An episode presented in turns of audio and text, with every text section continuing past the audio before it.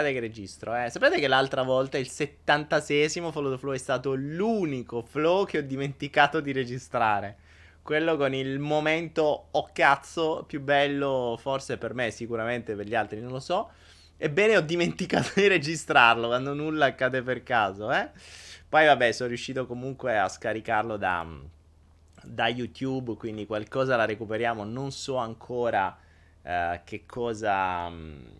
che cosa è venuto fuori da YouTube, ma vedremo. Speriamo bene. Magari, insomma, se no resterà così. Resterà come un ricordo nella, nella mente di qualcuno. Ah, stasera sono un po' rincoglionito, eh. Sto, sti giorni sto facendo veramente degli orari fuori da ogni grazia di Dio, per cui mi sono dovuto mettere la sveglia per, uh, per fare il flow, quindi sono svegliato da poco. Sono un sono un po' così, quindi abbiate, abbiate pietà. Poi perché un po' rincoglionito? Perché ehm, sto... Sapete, ieri chi, sta, chi è stato nella, nella Naira Voice sa che abbiamo integrato, eh, stiamo integrando in realtà, tutti i libri di macro edizione del gruppo macro, quindi non so se mi sentite però. Pronto? Prova, prova, prova. Eccomi. Dicevo tutti i libri del gruppo macro, eh, il che vuol dire anche mh, Ariane Edizioni, che vuol dire Bis, che vuol dire tutta una serie di libri, stiamo parlando di oltre 400 titoli. E eh, non ci dimentichiamo che il gruppo macro è in assoluto quello migliore mh, per quanto riguarda tutti i titoli riguardanti la manipolazione delle masse, il condizionamento, il sistema globale, eccetera, eccetera. E ho iniziato a leggere un libro che mh, mi, sta, eh, mi sta facendo chiudere dei cerchi. Eh, mi, sta facendo, mi sta dando delle spiegazioni su delle cose che avevo percepito nell'aria, ma mi mancavano i dettagli. E, ehm, e se, vi, se, vi, va, eh, tra l'altro lo trovate su Anaera, è un ebook, costa un cazzo, 6 euro, 7 euro, una roba del genere, che si chiama Unisex.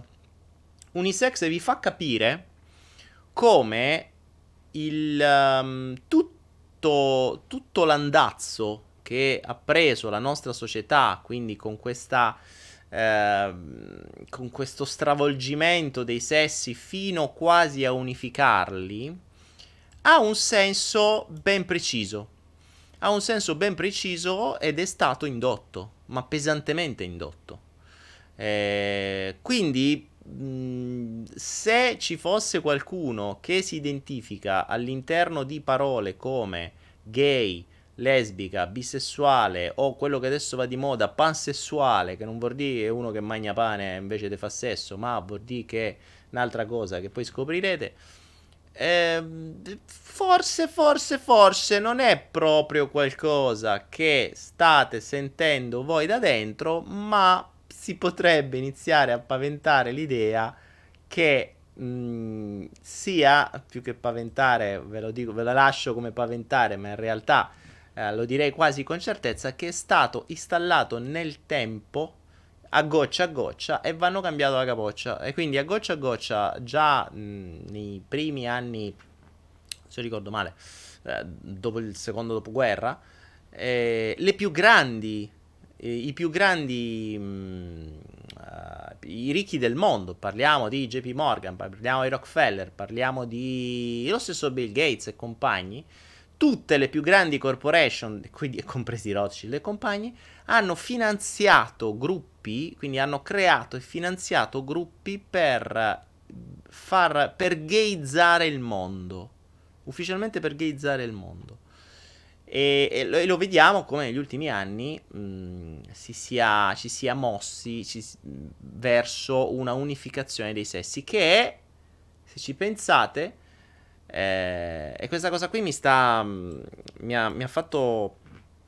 Mi ha fatto riflettere. Eh, Segnala a leggere George Orwell e, e, tanti altri ci fanno comprendere un po' questo. Mm, l'uguaglianza, e questa frase ve la voglio segnare e ve la voglio fare.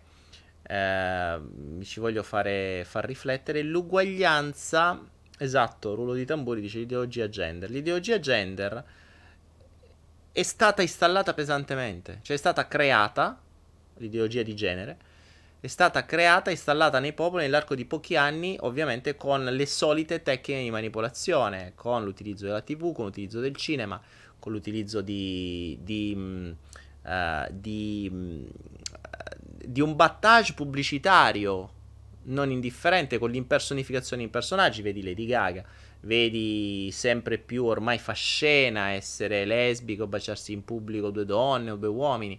Eh, prima era assurdo, prima era assurdo, adesso se dici che è assurdo diventi tu la minoranza e sei omofobo. Ci sono le leggi, tra l'altro. Tra l'altro hanno creato delle leggi sul pensiero, cioè noi non solo non, siamo, non possiamo più neanche parlare liberamente, non possiamo neanche pensare. Per cui ci sono, e, e se leggete quel libro Unisex che, che, abbiamo messo ieri su Anaera, ehm, vi rendete conto che sono state fatte delle repressioni a persone che hanno pensato che la famiglia tradizionale era giusta. Ha cambiato idea pure il Papa. Non so se vi ricordate la storia di Barilla. Barilla stava fallendo perché ha avuto la cattiva idea di dire una volta in una radio, in una televisione, in una, in una trasmissioncina, disse ma noi, per noi la famiglia rimane quella tradizionale. Scordatevi che io metterò mai nella famiglia del mulino bianco una famiglia omosessuale. Successe il delirio. Successe il delirio, ha dovuto ritrattare tutto, stava fallendo perché nel mondo i più grandi clienti della Barilla gli hanno detto scusaci, spiegaci un attimo qual è il tuo andazzo verso questa cosa perché tutte le comunità omosessuali, lesbiche, leghe, bla bla bla, cominciavano a boicottare eh, eh, la barilla. Quindi capite come quando bisogna boicottare qualcosa per questo si fa. Ed è strano perché il boicottaggio verso qualcuno che ha un pensiero diverso da un pensiero imposto dal sistema viene boicottato. Invece il pubblico comune che non ha un pensiero suo, ma ce l'ha impiantato dal sistema, se deve boicottare il sistema stesso non ci riesce. Quindi mh, sto andando sempre più a fondo di, questi, di queste logiche.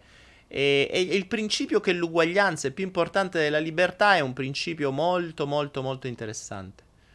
Ed è vero, è vero. Cioè, le persone preferiscono essere uguali agli altri, quindi essere in un gregge di pecore, piuttosto che essere liberi al di fuori dal gregge. Perché liberi spesso e volentieri vuol dire essere soli. Quindi meglio uguali, tutti uguali, non pensanti a brugare l'erba, piuttosto che liberi, diversi, a restare da soli senza, senza un branco, senza un gregge in questo caso, perché bisogna parlare molto più di gregge ormai che di branco, i branchi sono una cosa diversa. E, ehm, e quindi, quindi, vi dicevo, se eh, qualcuno di voi pensa di essere omosessuale, lesbico, bisessuale, pansessuale, asessuale, qualunque roba, vi consiglio con tutto il cuore di leggervi questo libro perché potreste forse farvi venire qualche domanda e potreste forse rendervi conto di come ehm, questo pensiero non sia stato completamente vostro. E mi ha, infatti non ho dormito, mi sono quasi finito il libro e mi ha stravolto abbastanza, cioè mi ha stravolto. Mm, mi ha dato un tassello in più e mi fa comprendere come il sistema che ci vuole schiavi ci bollisce, ci bollisce davvero, ehm, ci bollisce davvero a, a fuoco lento senza ce ne accorgiamo eh, ma su tutti i fronti, eh, perché non è che è una cosa per voi. La cosa bella è che quando si ha il potere dei media e della manipolazione, quando si hanno le scuole, quando si hanno i personaggi, tra l'altro non a caso Lady Gaga è stata costruita apposta. Cioè è stata costruita apposta, tra l'altro, da un'agenzia stampa omosessuale. Per lanciare questo. Cioè per dare ancora di più questo che dicevano, e, e, e, da ricerche fatte si dice che Lady Gaga non ha mai avuto nessun tipo, prima di diventare Lady Gaga, nessun tipo di avvicinamento al mondo omosessuale, transessuale, eccetera. È stata creata apposta come tutto quello che vedete nello spettacolo. I personaggi dello spettacolo arrivano a determinati livelli perché ci vengono portati a determinati livelli. Non è che sono dei geni e qualcuno sa cantare, qualcuno sa ballare e diventi famoso. No, tu diventi famoso se qualcuno decide che tu devi diventare famoso. Questo è importante, a meno che non diventi un fenomeno mh, mm, del web e riesci. E poi, se diventi un fenomeno del web e, e, quindi sei uscito dal sistema, arriva il sistema, ti prende e ti fa entrare nel sistema e ti fa diventare quello che vogliono loro. Questo è un po' il giochino. Eh, ragazzi, ragazzi, ragazzi, Magic Light si chiede quante pagine è. Ma qual è il problema di un libro? Di quante pagine sono, ragazzi? Ma leggete, Dio santo. Bevete meno spritz e leggete più libri. Dai, è un attimo. Tra l'altro sono ebook, quindi si leggono pure easy. Sono son paginine che si leggono. Il formato ebook è molto più veloce. Lo mettete su un Kindle lì. su un Kindle ve lo leggete al volo. Se non sapete leggere velocemente, fatevi il corso di lettura veloce e leggete ancora più velocemente. Ah, Dio santo. Ragazzi, stiamo andando veramente allo sfascio. In più, poi mi dicevano ieri qualcuno mi, mi commentava come in, nelle scuole i ragazzini, oggi come oggi il, se non hai avuto un'esperienza omosessuale o lesbico, sei fuori dal gruppo. Cioè, non, sei, sei strano. ah, mamma mia. Quindi ricordatevi, ragazzi, l'uguaglianza è meglio della libertà. Cioè, se una persona potesse scegliere tra essere libero e essere uguale agli altri, sceglie uguale. Poi mi direte, no, non è così. Eppure pensateci. Eppure pensateci, perché se ci pensate, la maggior parte delle persone vive di invidia invece che di alzare il culo. Che vuol dire l'invidia? Ragazzi, l'invidia è, è la fonte, è il motore, questa è una piccola perla. Il motore del consumismo è l'invidia. non è il bisogno, è l'invidia. Cioè, è il bisogno di essere di più, di ottenere di più, di sembrare a qualcuno a cui no, che, che non riesco a raggiungere. Quindi i modelli vengono fatti per essere invidiati. C'è Balasso che lo dice benissimo in uno dei suoi, uno nei suoi tanti video. Natalino Balasso, il comico, fatto fuori ovviamente da tutte le televisioni perché dice cose che non vanno bene in televisione. E l'invidia è il motore trainante dell'economia, perché se io invidio qualcuno, voglio quello che ha lui. Lui c'ha il BMW, io devo avere il BMW e quindi mi devo fare un culo a capanna per comprarmi il BMW. Poi una volta che ho il BMW invidierò quello che c'ha la Ferrari. Quando ci avrò la Ferrari mi invidierò quello che c'ha l'elicottero. Quando ci avrò l'elicottero invidierò quello che c'ha l'aereo. Quando c'ha l'aereo invidierò quello che c'ha l'astronave. Eh, cioè, c'è sempre qualcosa da invidiare.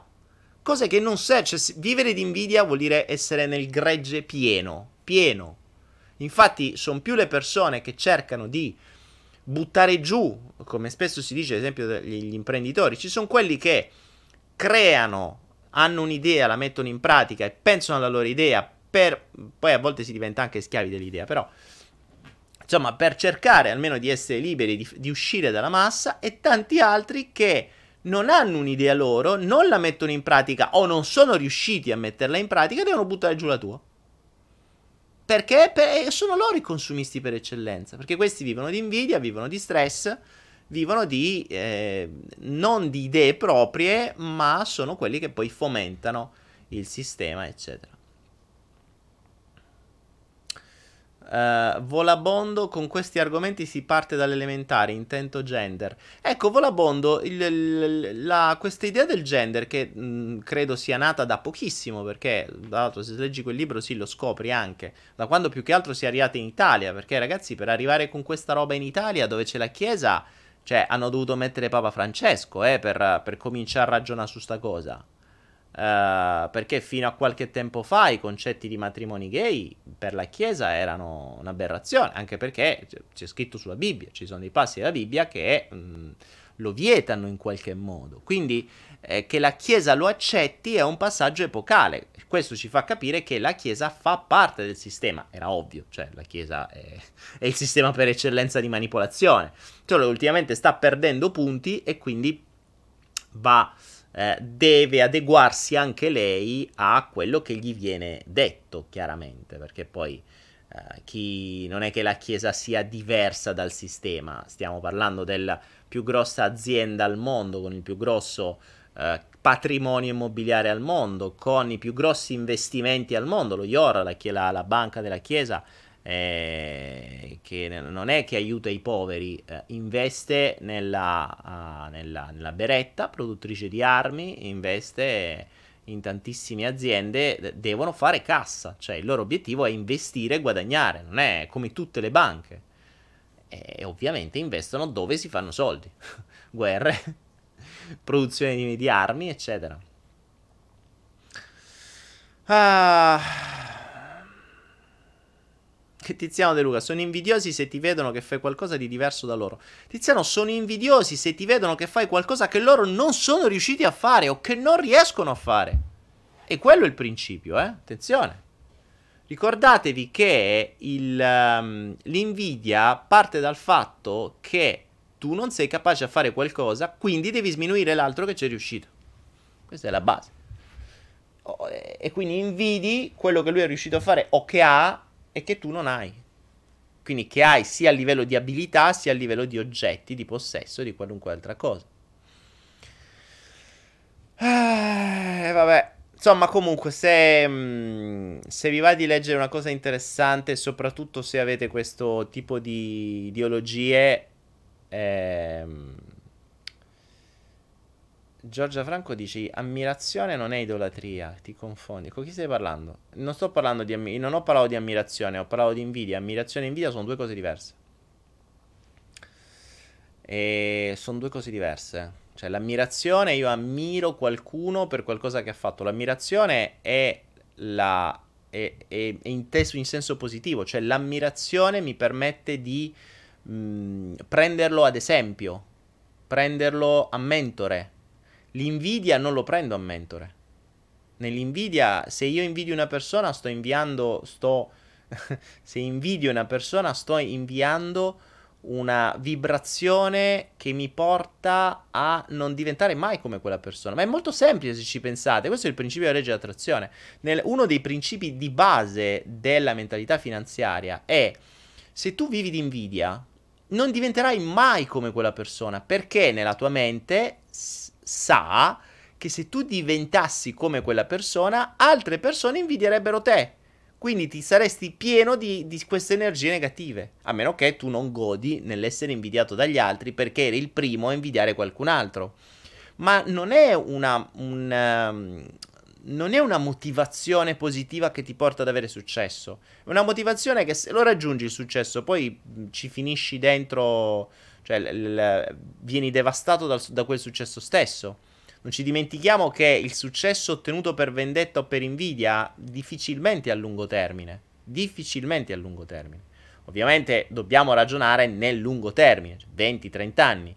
Per cui puoi anche, vedi, il, prendo sempre a esempio il buon Steve Jobs o il buon Michael Jackson, che eh, si pensa che abbiano avuto successo, però a 50 anni sono morti. Quindi, buh, hai veramente avuto successo? Cioè, alla fine che, che te ne sei fatto? Ed entrambi sono dei... crescono per, per qualcosa, dice adesso vi faccio vedere io al mondo. Michael Jackson non ha mai accettato, quindi invidiava i bianchi, per esempio. E tanto altro.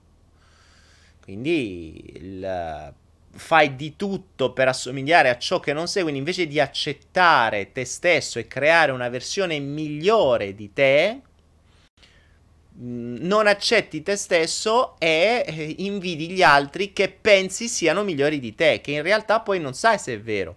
Perché non vi dimenticate che gli altri che potete invidiare o ammirare non li conoscete. Quindi prima di ammirare o invidiare qualcuno dovreste entrare nelle loro teste e sapere il loro passato, quello che hanno vissuto e che cosa li ha portati a essere quello che sono. Attenzione, quello che sono, che non è detto che è quello che mostrano. Perché se poi andate a scavare nel, nella vita delle persone, spesso e volentieri notate, soprattutto quelli che si fanno invidiare, che hanno una maschera esterna che è fatta solo per essere invidiati. Facebook è l'apoteosi dell'invidia, ragazzi, ricordatevi che Facebook nasce fomentato dall'invidia. Cioè, la maggior parte delle persone pubblica sulla propria bacheca cose esclusivamente o quasi esclusivamente al fine di farsi ammirare o invidiare. Cioè, pubblica solo cose fighe. Ora ditemi quanti di voi o quante persone conoscete che pubblicano su Facebook qualcosa di negativo della loro vita. È rarissimo, voi sfogliate le bacheche, sembrano tutte vite fantastiche. E non è così, non è così. Cioè, se vai a fare una vacanza in un posto fighissimo, che hai pagato poco, eh, 180.000 foto, va che figo, foto di su, selfie di giù, ti fai la foto del dito del piede mentre sei lì eh, sul... sul Uh, sapete quelle foto no? che si fanno con i piedi lì uh, a fronte a mare, eh, eccetera. Se invece hai beccato una sola pazzesca, hai preso un pacchetto vacanze che ti hanno detto che erano le, le Maldive e ti hanno mandato dentro una, una, una bettola eh, nell'entroterra, di quella vacanza lì non se ne parla. Non manco mezza foto. Quando ti dicono, ma non devi andare ai Maldive? Sì, sono andato. Ma come fai? Hai fatto le foto? Eh no. Non ho fatto le foto perché mi sono goduto il momento. Mica mi posso mettere a fare le foto quando mi godo il momento. Volevo mantenere quelle cose lì. Oppure non mostro la bettola in cui sto e vado a fare le foto fighe da qualche parte per far vedere che sto giusto negli angoli più fighi. Cioè, questo è Facebook. Facebook si basa sull'invidia. Facebook è il, um, è il, il top della creazione di Nvidia, della creazione di Nvidia e della distruzione di famiglie, tra l'altro, perché sapete che il, ci, sono le, ci, sono le, statistiche di quanto sono aumentati, di quanto sono aumentate le cause di divorzio e di tradimento da quando è nato Facebook. C'è stato un picco spaventoso, credo che sia quasi fomentato dai, dagli avvocati, una cosa del genere.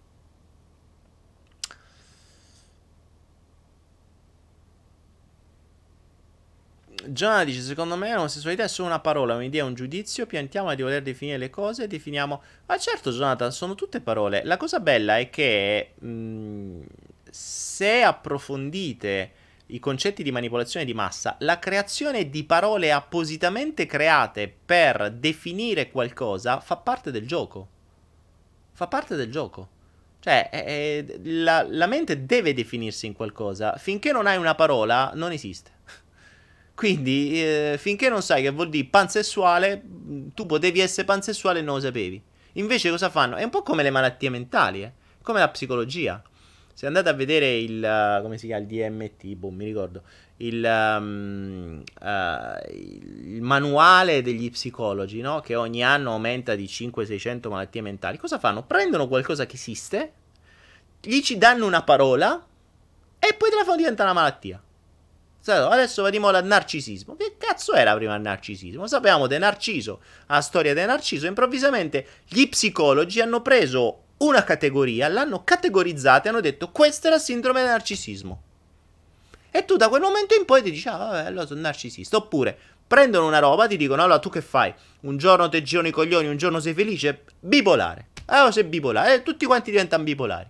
Cioè, ma guarda che eravamo pure prima, eh? non è che si è cambiato, solo che nel momento in cui crei una parola, crei una parola che definisce qualcosa, tu ti puoi identificare in quella parola. Ragazzi, il linguaggio è fatto apposta per manipolare le menti. Quindi la creazione di parole apposite per definire un, un, qualcosa, un processo, un numero di persone, un gregge, uno stile, una minoranza, una religione, un club, quello che sia, è creato appositamente per potersi identificare all'interno di qualcosa. Ricordatevi che l'identificazione e l'appartenenza è fondamentale. Ricordiamoci che il, um, il bisogno fondamentale dell'essere umano è l'appartenenza, che è anche quella un po' de- della maggior parte degli animali, che sono rari i gatti che vivono da... Eh, sì, gli animali che vivono da soli, come ad esempio i gatti.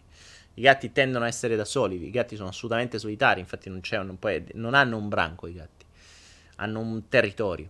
Mentre i cani hanno un branco, quindi appartengono a un branco. Un cane senza, quando si viene sbrancati, come si suol dire, quindi quando si viene buttati fuori da un branco, eh, si diventa dei reietti e, e, non è facile la vita fuori dal branco, perché il, il branco ti aiuta, il branco ti supporta, il branco ha diverse qualità, ha diverse caratteristiche, quindi una cosa che si può fare in branco non si può fare da solo. Se vieni attaccato da un branco e sei da solo, sei, sei finito. Se invece un branco che attacca un altro branco, se la giocano. Quindi eh, l'appartenenza, ricordatevi, è un, un, un, valore, un bisogno a monte, è quasi un bisogno primario insieme al mangiare, bere e, cioè nutrirsi e avere energia. ed evolvere in realtà. Ecco perché si tende, ed è una delle strategie di mediazione di massa maggiori, il creare sempre gruppi, identificazioni, qualcosa in cui ci si possa identificare e quindi appartenere. E quindi appartenere. Uh, Jonathan, ti ricordo del video dove si... Ah, sì, è vero. Che se, abbiamo, se, se avete visto qualcosa... Vabbè, è semplice, ragazzi, è così che funziona, eh. Cioè, il, il, concetto della creazione di una parola è per farvi diventare. sappiate che se voi andate a leggere il. Adesso non mi ricordo, qualcuno che. Mh, mm, non mi ricordo mai la sigla DMI, DMT, DMV, qualcosa. Che è il manuale di Psychology. Se voi andate a leggere quel manuale, come minimo, come minimo avete almeno una cinquantina di malattie mentali. Come minimo. Ti alzi la mattina e vai e ti alzi col piede destro, sindrome d'alzamento dello stesso piede la mattina. C'è la sindrome per tutto eh, ti, alzi, alzi tutti i giorni con lo stesso piede, atteggiamento ossessivo compulsivo, fai sempre le stesse cose. Cioè, beh, qualunque cosa fai. È come, come, quando dicono ai bambini sono iperattivi. Porca troia, c'è un bambino a tre anni è iperattivo. Perché? Perché quando tutti mangiano lui non sta fermo. Ma che cazzo poi, poi pretendi che un bambino a tre anni stia fermo? Eh, eh, preoccup- me devi dire, è sindrome da, da, gregge acquisita se il bambino a tre anni sta fermo come tutti gli altri. No, quella non è una sindrome. Cioè, se fai quello che dicono loro, non è una sindrome. Se fai quello che non dicono loro, diventa una sindrome. E devi andare subito allo psicologo. Oh, subito. Il bambino non, non, non, si, non, si, amalgama con la classe, sta per i cazzi sua. Eh, sindrome da qualcosa. Ma vaffanculo. Cioè, hanno sindromizzato tutto. Quindi funziona così, eh. E se c'è un video da qualche parte l'avevo pubblicato, mh, adesso vedo se riesco ve lo ripubblico, eh, sulla nascita ed è un, un, film, un film documentario veramente che vi, vi fa drizzare i peli di tutti i posti del corpo eh, sulla nascita degli psicofarmaci. Sulla nascita degli psicofarmaci e del mondo della psicologia. E, e, vi, fanno, e vi spiegano come è nato quel manuale e perché.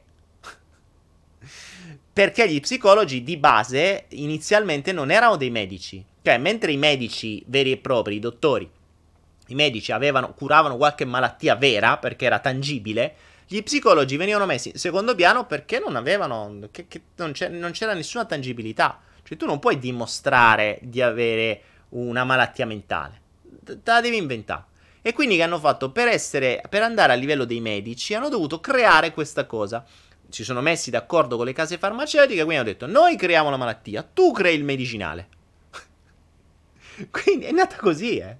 E non a caso sono diventate poi il, tra i medicinali più utilizzati al mondo perché ovviamente basta un attimo, cioè se sei depresso, eh, cioè sei un attimo triste, c'hai depressione, sei questo e c'è un'altra sindrome. Cioè avete di sicuro, se voi ve leggete quel manuale, come minimo siete malati mentali, sicuro di almeno una cinquantina di malattie. Quindi sappiate che se andate dallo psicologo, qualcosa va a trovare per forza. Dovete soltanto sperare che lo psicologo non si è letto tutto il manuale perché ogni anno nascono 500-600 malattie nuove. Cioè il manuale sono nate da, prima erano 500 cose, adesso sono 3-4 mila, 10.000, non lo so neanche. Una bestia così. Lo trovate, eh? Ricordate. DSM, eccolo qua, DSM. Uh, eh, Alessandro la terza, ora siamo al DSM 5, il primo DSM contava solo 133 pagine di malattie, solo il primo, contava solo 133 pagine di malattie, ora ne conta ben 800, 800, 800 pagine di malattie mentali, sicuro siete malati, fatevene la ragione, se riuscite a immaginare in questa mia mano un uh, puffetto e grande puffo, cioè, mettiamo i puffi, se vi ricordate i puffi, se no uh, mettete Peppa Pig o quello che vi pare, se voi riuscite a immaginare in questa mia mano un elfo zibellino, che non so cosa sia, uh, se no inizio a spararmi in chiave, se riuscite a immaginare in questa mia mano qualunque altra cosa, un qualunque personaggio, un qualunque fumetto, un qualunque cosa, beh siete schizofrenici. Vedete quello che non esiste. Schizofrenia. Subito, a posto. Andiamo avanti. Eh, eh, Luciana infatti dice, sì, l'ho visto su tuo consiglio da brivido. ehm, ragazzi, se qualcuno lo pubblica, trovatelo. C'è un articolo da qualche parte, credo, su Libertà di Parola dove lo pubblico. E c'è questo video... Mm, ecco perché hanno chiuso i manicomi. Anita, eh, ma ehm, il manicomio non ha più senso. Ormai meglio, darti, meglio metterti sotto psicofarmaci, guadagnano di più. Il manicomio era un costo. Invece con gli psicofarmaci vai avanti così. Ecco, Anna dice: Mio figlio diagnosticato ADHD. Ho sempre pensato che le insegnanti non fossero in grado di coinvolgere la loro lezione. Eh, eh, ragazzi, se guardate i fogli che hanno gli insegnanti per definire un, un, bambino ADHD, mh, mm, non lo mandate più a scuola. se vedete i test per dimostrare che un bambino è ADHD, vi mettete le mani nei capelli. Perché sono veramente assurdi. Cioè, è ovvio che quei comportamenti a un bambino ci sono. Cioè, eh, i, i, bambini sono curiosi di loro, si muovono. Fa, ma provate a tenere un bambino fermo quando mangia. Cioè, o l'avete già ingreggito, impecorito subito, oppure non sarà mai fermo. Eh, cioè, loro vogliono subito Fondamentalmente il sistema vuole renderli subito già addestrati al loro futuro, quindi devono fare quello che, dicono, che dice l'autorità, l'autorità dice stai fermo, tu devi stare fermo, l'autorità dice mangia, tu devi mangiare, devi mangiare tre volte al giorno quando dico io, cioè, tu non c'hai fame, no, tu devi mangiare quando dico io, devi stare fermo e devi mangiare con tutti loro quello che ti dico io. Quindi se il bambino non fa quello che dicono loro, è, è una sindrome, sicuro, sai sicuro e certo. Ah fai il tuo... Ah, liberare qualcuno, è un peccato, spero che siamo tutti lì. Flavio dice, Daniele, fai del tuo meglio. Infila il dito nella piaga in modo da liberare qualcuno. È un peccato, spero che stiamo tutti bene. Ma sai cosa? Mm, Flavio, io posso... Io faccio il mio, io faccio il mio, eh. Sto qua, mi sveglio di notte, per me sono le, le due di, del mattino. E...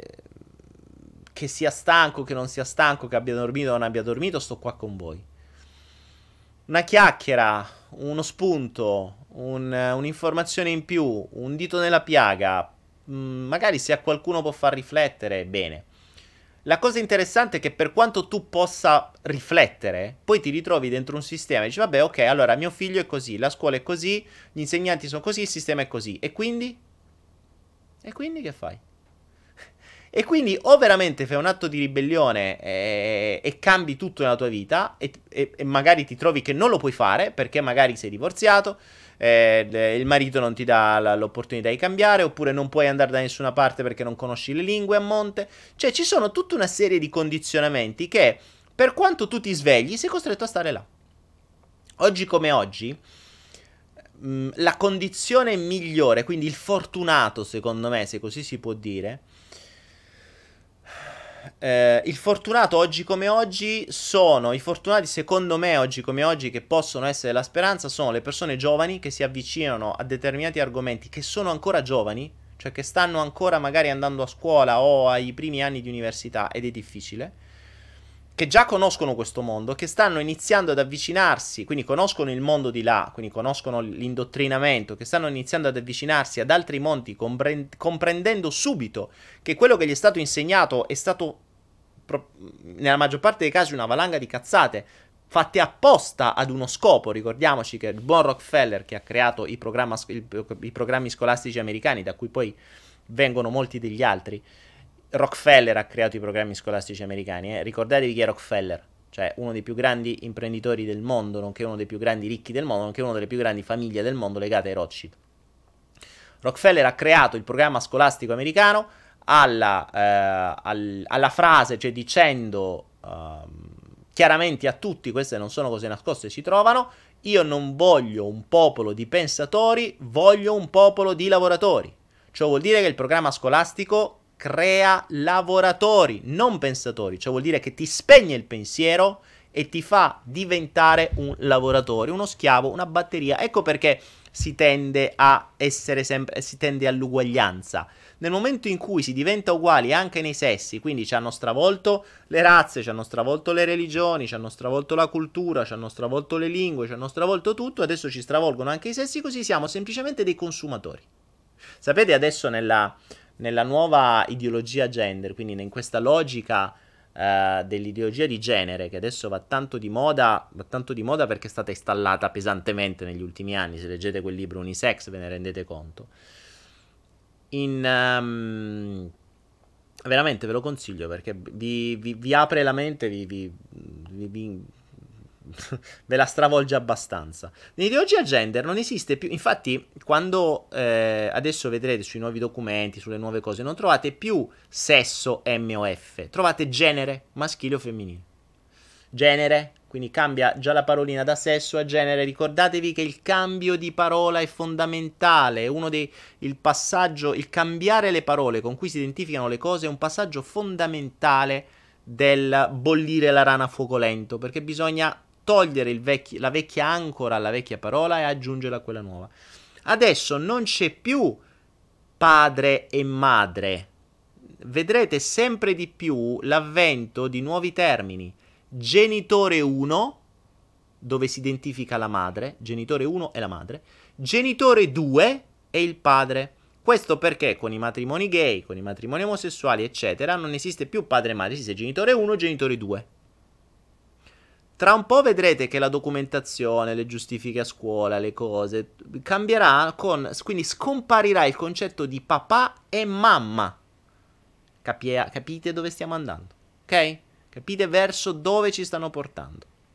Una cosa che però, attenzione, questo quel libro non ve lo dice, e questo quel libro non ve lo dice, perché qui andiamo a un livello ancora più alto.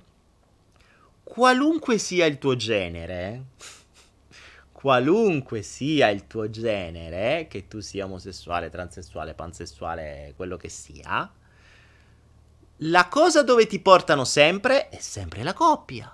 Perché ricordiamoci che la coppia, stravolgiamo la famiglia tradizionale, mamma, papà e bambini, ma non stravolgiamo il concetto di coppia. Attenzione, perché il concetto di coppia rimane sempre quella base di manipolazione a monte tra le più potenti. Non è che ci hanno detto ragazzi da adesso esistono i branchi. No. Assolutamente. Non è che hanno detto da adesso non esiste più la famiglia, esiste la comunità. No. Non è che hanno detto da adesso i genitori sono quelli della comunità, quindi può essere uno dei 15 appartenenti alla comunità e il bambino fa parte della comunità. No, ti hanno detto siete omosessuali, no problema, vi potete sempre accoppiare, quindi sempre in due, genitore 1, genitore 2, genitore 1 e 2, basta. E poi se proprio volete un figlio, affittate l'utero da qualcuno va affittate l'utero, ve lo fate ingravidare, vi danno la creatura e ve lo crescete voi. L'importante è che abbiamo sempre questa strutturina a monte fondamentale che non deve mai essere toccata perché non sia mai la coppia, è il, il, il top della manipolazione delle masse. Poi voi, eh, voi omosessuali, voi transessuali, voi pansessuali, voi quello che siete, stavate andando un po' fuori dalle righe, non vi preoccupate, vi organizziamo un attimo, dovete rientrare subito anche voi nella coppia tradizionale, ancora vi impicciate troppo, che, che poi voi fate troppe cose, siete troppo liberi di fare troppe cose, vi incastriamo subito nella coppia tradizionale, vi diamo la possibilità di sposarvi, vi diamo la possibilità di fare quello che fanno le coppie normali. Basta che ci sia una coppia. Questo il libro non ve lo dice. Perché ricordatevi che sulla coppia, la coppia è proprio il tabù assoluto. È il tabù assoluto, non si può parlare. Nessuno può mettere in dubbio il concetto di coppia, che è la cosa, il, la, la più grossa aberrazione della natura che esiste. Cazzo, e ness- non se ne accorgono. Cioè, ce l'hai sotto il naso, non se ne accorgi. Ovviamente adesso verrò attaccato, eh, la coppia, bla bla, eh, la base. Non è vero. Cioè, non, non, c'è, nessuna, non c'è nessuna dimostrazione antropologica eh, da, da nessuna parte. Cioè, è assolutamente contro natura. Punto, basta dimostratemi il contrario e non troverete nessuna prova che la coppia è una cosa naturale. Non esiste. Basta. Punto. Cioè, l- vi posso portare 750.000 prove che è così. E voi non ne potete dimostrare un'altra. Se non credenze date dalla televisione, dalla chiesa, dal sistema. Quindi se qualcuno crede nella coppia tradizionale, fatta da due persone, perché adesso non è importante se sono uomini o donne, fatta da due persone, il concetto del gruppo ristretto a due persone è l'apoteosi della manipolazione delle masse. Dite quello che volete. Ah, Dio santo, ragazzi. Poi mi, mi infervoro su queste cose. Perché? Perché? Perché vedi la gente che veramente si distrugge la vita. Oh, Davide Raneo dice: Ma non cagatelo, uno così merita risposta. Ma va. No, mica mi dovete rispondere. Infatti, le risposte le, se stai parlando di me, le risposte si danno quando qualcuno fa delle domande. Io mica faccio delle domande, per cui perché mi dovete rispondere? Io, questo è un flusso, ragazzi. Non è che dovete. Eh, non è che dovete credere a me, mh, mm, seguirmi o non seguirmi. Non mica posso fare. Mica posso sta, sta bene a tutti, eh. Cioè, non c'è, cambia niente. Eh, se non ho tantissimi followers è perché non dico quello che la gente vuole sentirsi dire. Purtroppo ascoltare me è una rottura di maroni. Purtroppo ascoltare me sono pugni nello stomaco dalla mattina alla sera. Purtroppo ascoltare me vuol dire mettersi dei dubbi costantemente ogni due volte a settimana, il martedì e il giovedì, e ogni tanto pure il mercoledì. Quindi la gente che non vuole dubbi, la gente che vuole continuare a brucare la sua brava erba nel suo bravo giardino insieme a tutte le altre pecore, stessero lontani da questo canale. Ma via, buttatemi fuori. Poi ogni tanto YouTube vi mette come, come video consigliato, lasciatelo perdere, fatemi vedere Favij. Andatemi a vedere, fatemi vedere Fedez e X Factor, che è meglio. Lasciate perdere, ragazzi, fuori da questo fuori da questa cosa. Oh, Nico dice, Daniele, è possibile possibilitare la possibilità possibilitando il possibile? Assolutamente sì, Nico. Assolutamente sì. Cioè, è ovvio. Che domande mi fai? Cioè, ragazzi, una domanda... Eh, guardate che domanda ovvia che fa Nico. Beh. Nico mi chiede, Daniele, è possibile... Aspetta che mi è sparito. È possibile possibilitare la possibilità possibilitando il possibile? Assolutamente sì, ma non è neanche una domanda da fare. È assolutamente certo. E mi sembra strano che tu, Nico, che segui il follow the flow, penso da un po', se non ricordo male, mi faccia una domanda del genere. Cioè, è assurdo. È veramente assurdo. Questo fa capire che forse ti sei perso qualcosa dei flow. È impossibile che tu mi faccia una domanda sul possibile. Eh, che domanda mi fai? E dai, un minimo di... di... Eh, fate vedere che siete persone intelligenti che seguono i flow. Daniele, puoi elencare un po' di prove sulla non naturalezza della coppia? Matteo, eh, la, la, quella più semplice e banale, non esistono mammiferi che sono eh, che restano in coppia. Basta, semplice. Ora qualcuno mi dirà "No, i lupi non è vero, andate a studiare meglio". I le scimmie non è vero neanche quello, andate a studiare, que- andate a studiare meglio. Quindi non, um, non esistono mammiferi. Ricordatevi che la coppia esiste la coppia. Ne ho parlato. Guardati il mio video su sessualità e seduzione. C'è una digressione che fece una notte, una notte proprio su questo, su sessualità e seduzione. Ma poi non solo, è molto semplice, ragazzi. Guardate le statistiche. Guardate le statistiche. Se l'uomo fosse fatto per stare in una coppia normale, non avremmo una media statistica europea di tre anni e mezzo della durata di una coppia. Tre anni e mezzo. Eh, guardatevi attorno, guardatevi attorno e fate una statistica di tutte le persone che conoscete, quante coppie felici da oltre 20 anni conoscete e quante sono divorziate. Noterete che la quantità di divorziati o di infelici e repressi è mostruosamente maggiore di quelli felici. Da oltre 20 anni, eh, sto parlando oltre 20 anni, non da due anni, perché un anno, due è tutto figo.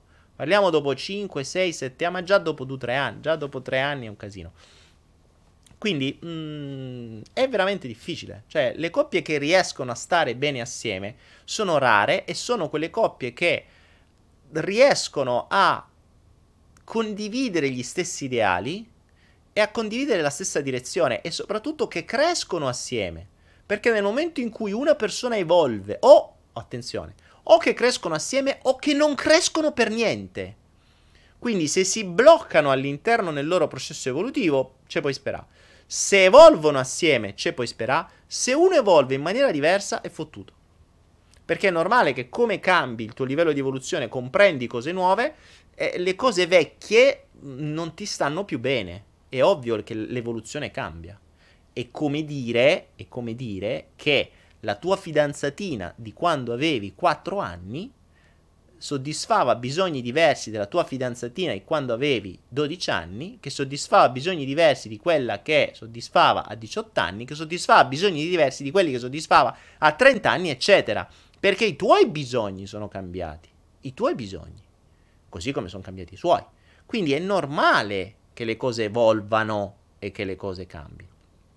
Un'altra cosa che io mi chiedo sempre è come mai fondamentalmente abbiamo eh, e questo è anche un, un, condizionamento del sistema che non vi dirà nessuno che su questo non ci sono libri lo dovrei scrivere io però è anche questo un altro un altro, um, un altro tema tabù tra l'altro abbiamo messo oggi un libro su Anaera che mi devo leggere assolutamente sul cibo scomanda il cibo e comanderà il mondo. E, mm, e, infatti Diego dice: I miei genitori sono una perla rara. Esatto, Diego, i tuoi genitori sono una perla rara, ma perché? Perché evolvono assieme. Diego, che sta qui su, eh, su Facebook, conosco benissimo la, la sua famiglia, sono amici, e loro sono una coppia rara, rarissima. Ma perché? Perché marito e moglie, innanzitutto, si trovano in condizioni di non stress, che è fondamentale, perché già se hai problemi economici sei fottuto, è già lì, quello è uno dei, dei mezzi migliori. Ma soprattutto hanno fatto un percorso assieme di crescita, quindi condividono le stesse logiche. E questa è stata una cosa, cioè la mancanza di problemi economici, la condivisione delle stesse, delle stesse ideologie, l'andare avanti, quindi ragionare su progetti comuni, fare impresa in maniera uguale, cioè, cioè nella stessa mh, mm, portare avanti gli stessi progetti. Questi possono essere sintomi di qualcosa che può funzionare, ma è rarissimo, è veramente raro. È veramente raro. Infatti, la famiglia di Diego, i genitori di Diego mh, mm, sono forse una delle mh, mm, boh, una coppia che conosco che va e ne conosco tante. La maggior parte delle altre hanno soltanto problemi perché non hanno determinate condizioni. Dicevo, le condizioni migliori oggi come oggi per la, per la, crescita sono persone giovani che non hanno mutui, che non hanno figli, che non hanno relazioni e che non hanno genitori che gli spaccano i coglioni. Quindi che non li vogliono controllare. Perché poi ricordiamoci che il genitore, a differenza ad esempio del, del, degli animali, il, l'obiettivo del genitore dovrebbe essere quello di... Ehm, dovrebbe essere quello di rendere il figlio indipendente quanto prima possibile, quindi farlo andare con le sue zampe fuori dalle palle e farsi il suo branco prima possibile. Questo dovrebbe essere, questo è quello che fanno gli animali mammiferi, cioè la nostra specie, il nostro genere, il nostro vero genere, cioè noi siamo mammiferi, punto. noi siamo uomini, donne, transessuali, no, noi fondamentalmente siamo animali mammiferi.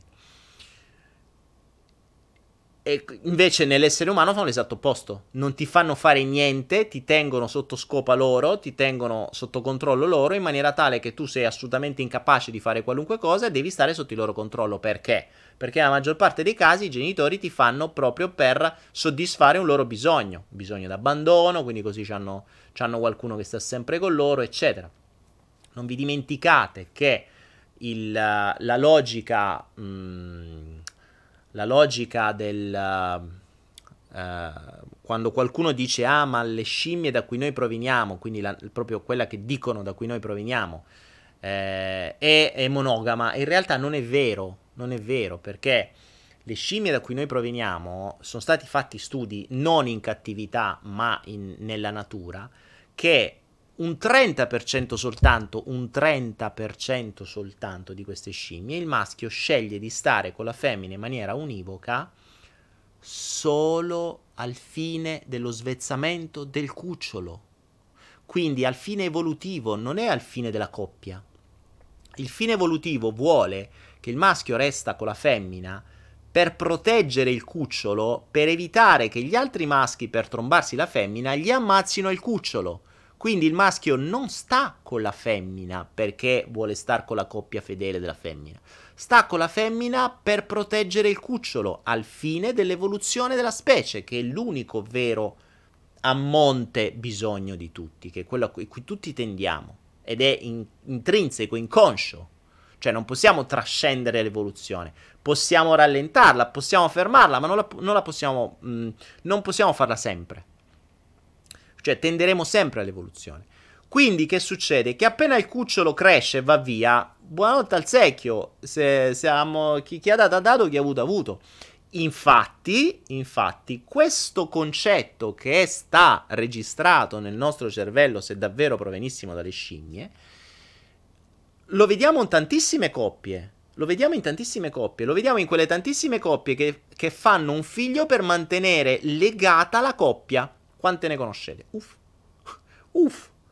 La coppia si sta sfasciando? Famo un figlio. Perché così, almeno così speriamo, così, ne, così ho il modo per tenerti legato, perché adesso c'è un figlio, che poi spesso e volentieri non serve, perché comunque si sfascia ancora di più con un figlio e poi c'è un problema in più che il figlio. Oppure, che succede?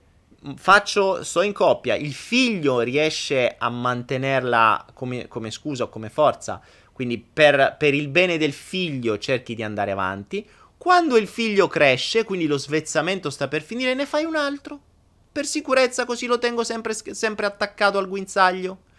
E infatti quelle coppie che hanno figli con una differenza di età dei 15-16 anni ci dovremmo fare due domande. Eh, perché è sedimentato nel nostro cervello rettile che il maschio resta, quindi che la coppia resta unita al fine dell'evoluzione, della protezione, dello svezzamento del cucciolo. Quindi o il cucciolo non lo svezzi fino a 40 anni, te lo tengo rincoglionito per cui, eh, ma c'è il nostro figlio, dice, vabbè, ma c'ha 30 anni, eh, vabbè, ma vedi che è un po' incapace, non sa neanche lavarsi una maglietta, e quindi c'è uno svezzamento prolungato, non te lo svezzi così tu devi stare con me, oppure se il figlio si svezza subito, ne famo subito un altro. Capite? Quindi questo è un po' il principio.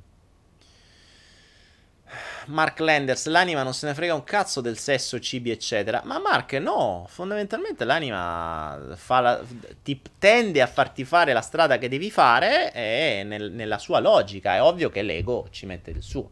Ricordiamoci la, la logica che, che, di, che dicemmo tempo fa, cioè l'ego ti tiene al guinzaglio con una catena, cioè tu hai un collare una catena che viene mantenuto e tirato dal tuo ego, ma una catena di quelli da bulldog, quelle così, ad anelli così.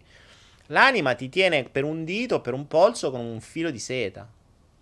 L'ego strilla, l'anima sussurra. L'ego, l'ego tira, mh, mm, l'anima ti fa sentire un, um, un, un solletichio. Dici, ma guarda, forse cioè, di là dovremmo andare.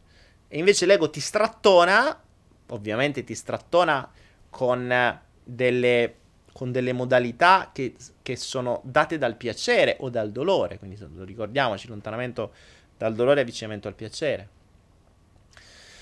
Quindi, infatti, Tiziano dice: Molti divorziano quando i figli sono grandi. Eh, certo. Come se, come se non divorziando i figli sono cretini e non capiscono che quella coppia non funziona. Infatti, poi vedi i figli devastati più avanti. Vabbè.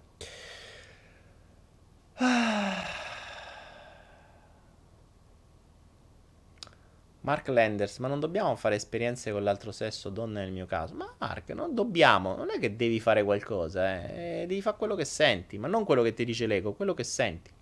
Roman dice, Daniele, spammo finché non leggi. Dai, vediamo, leggi che cosa, vediamo che hai detto.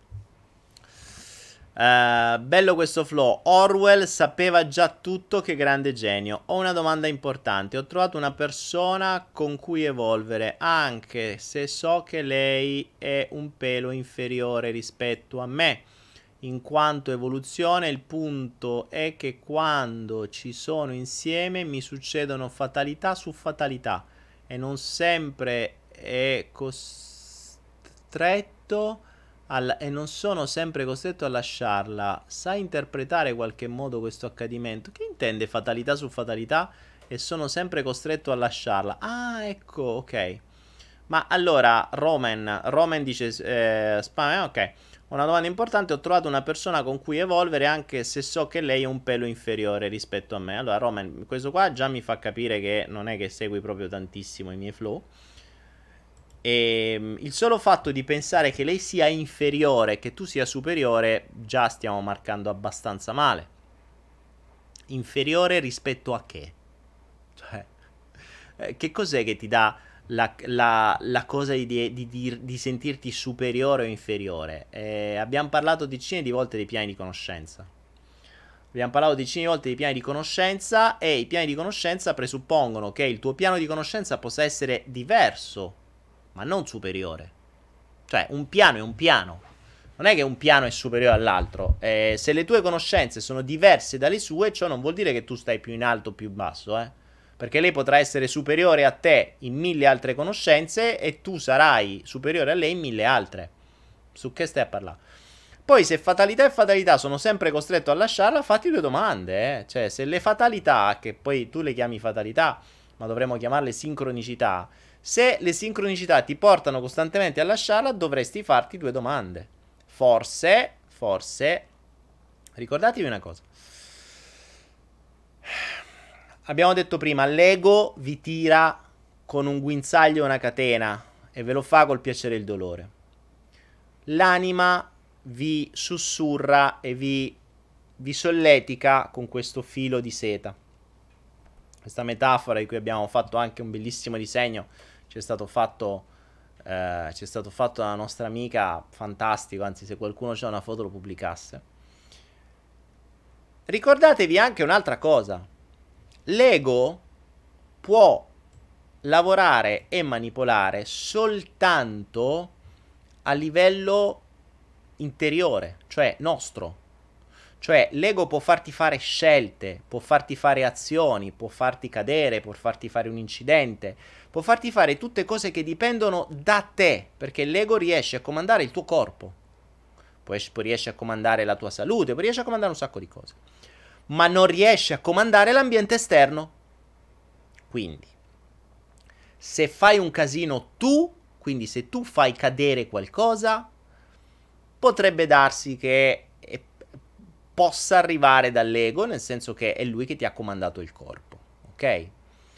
Ma se ti casca un vaso sulla testa che viene dal terzo piano, quello non è stato comandato dal tuo corpo, è quello che qualcuno chiama fatalità. In realtà la chiameremo sincronicità la tua parte più profonda, vogliamo chiamarla anima o come cacchio volete, dategli un nome, ormai abbiamo capito oggi che i nomi sono soltanto mh, strumentalizzazioni di processi.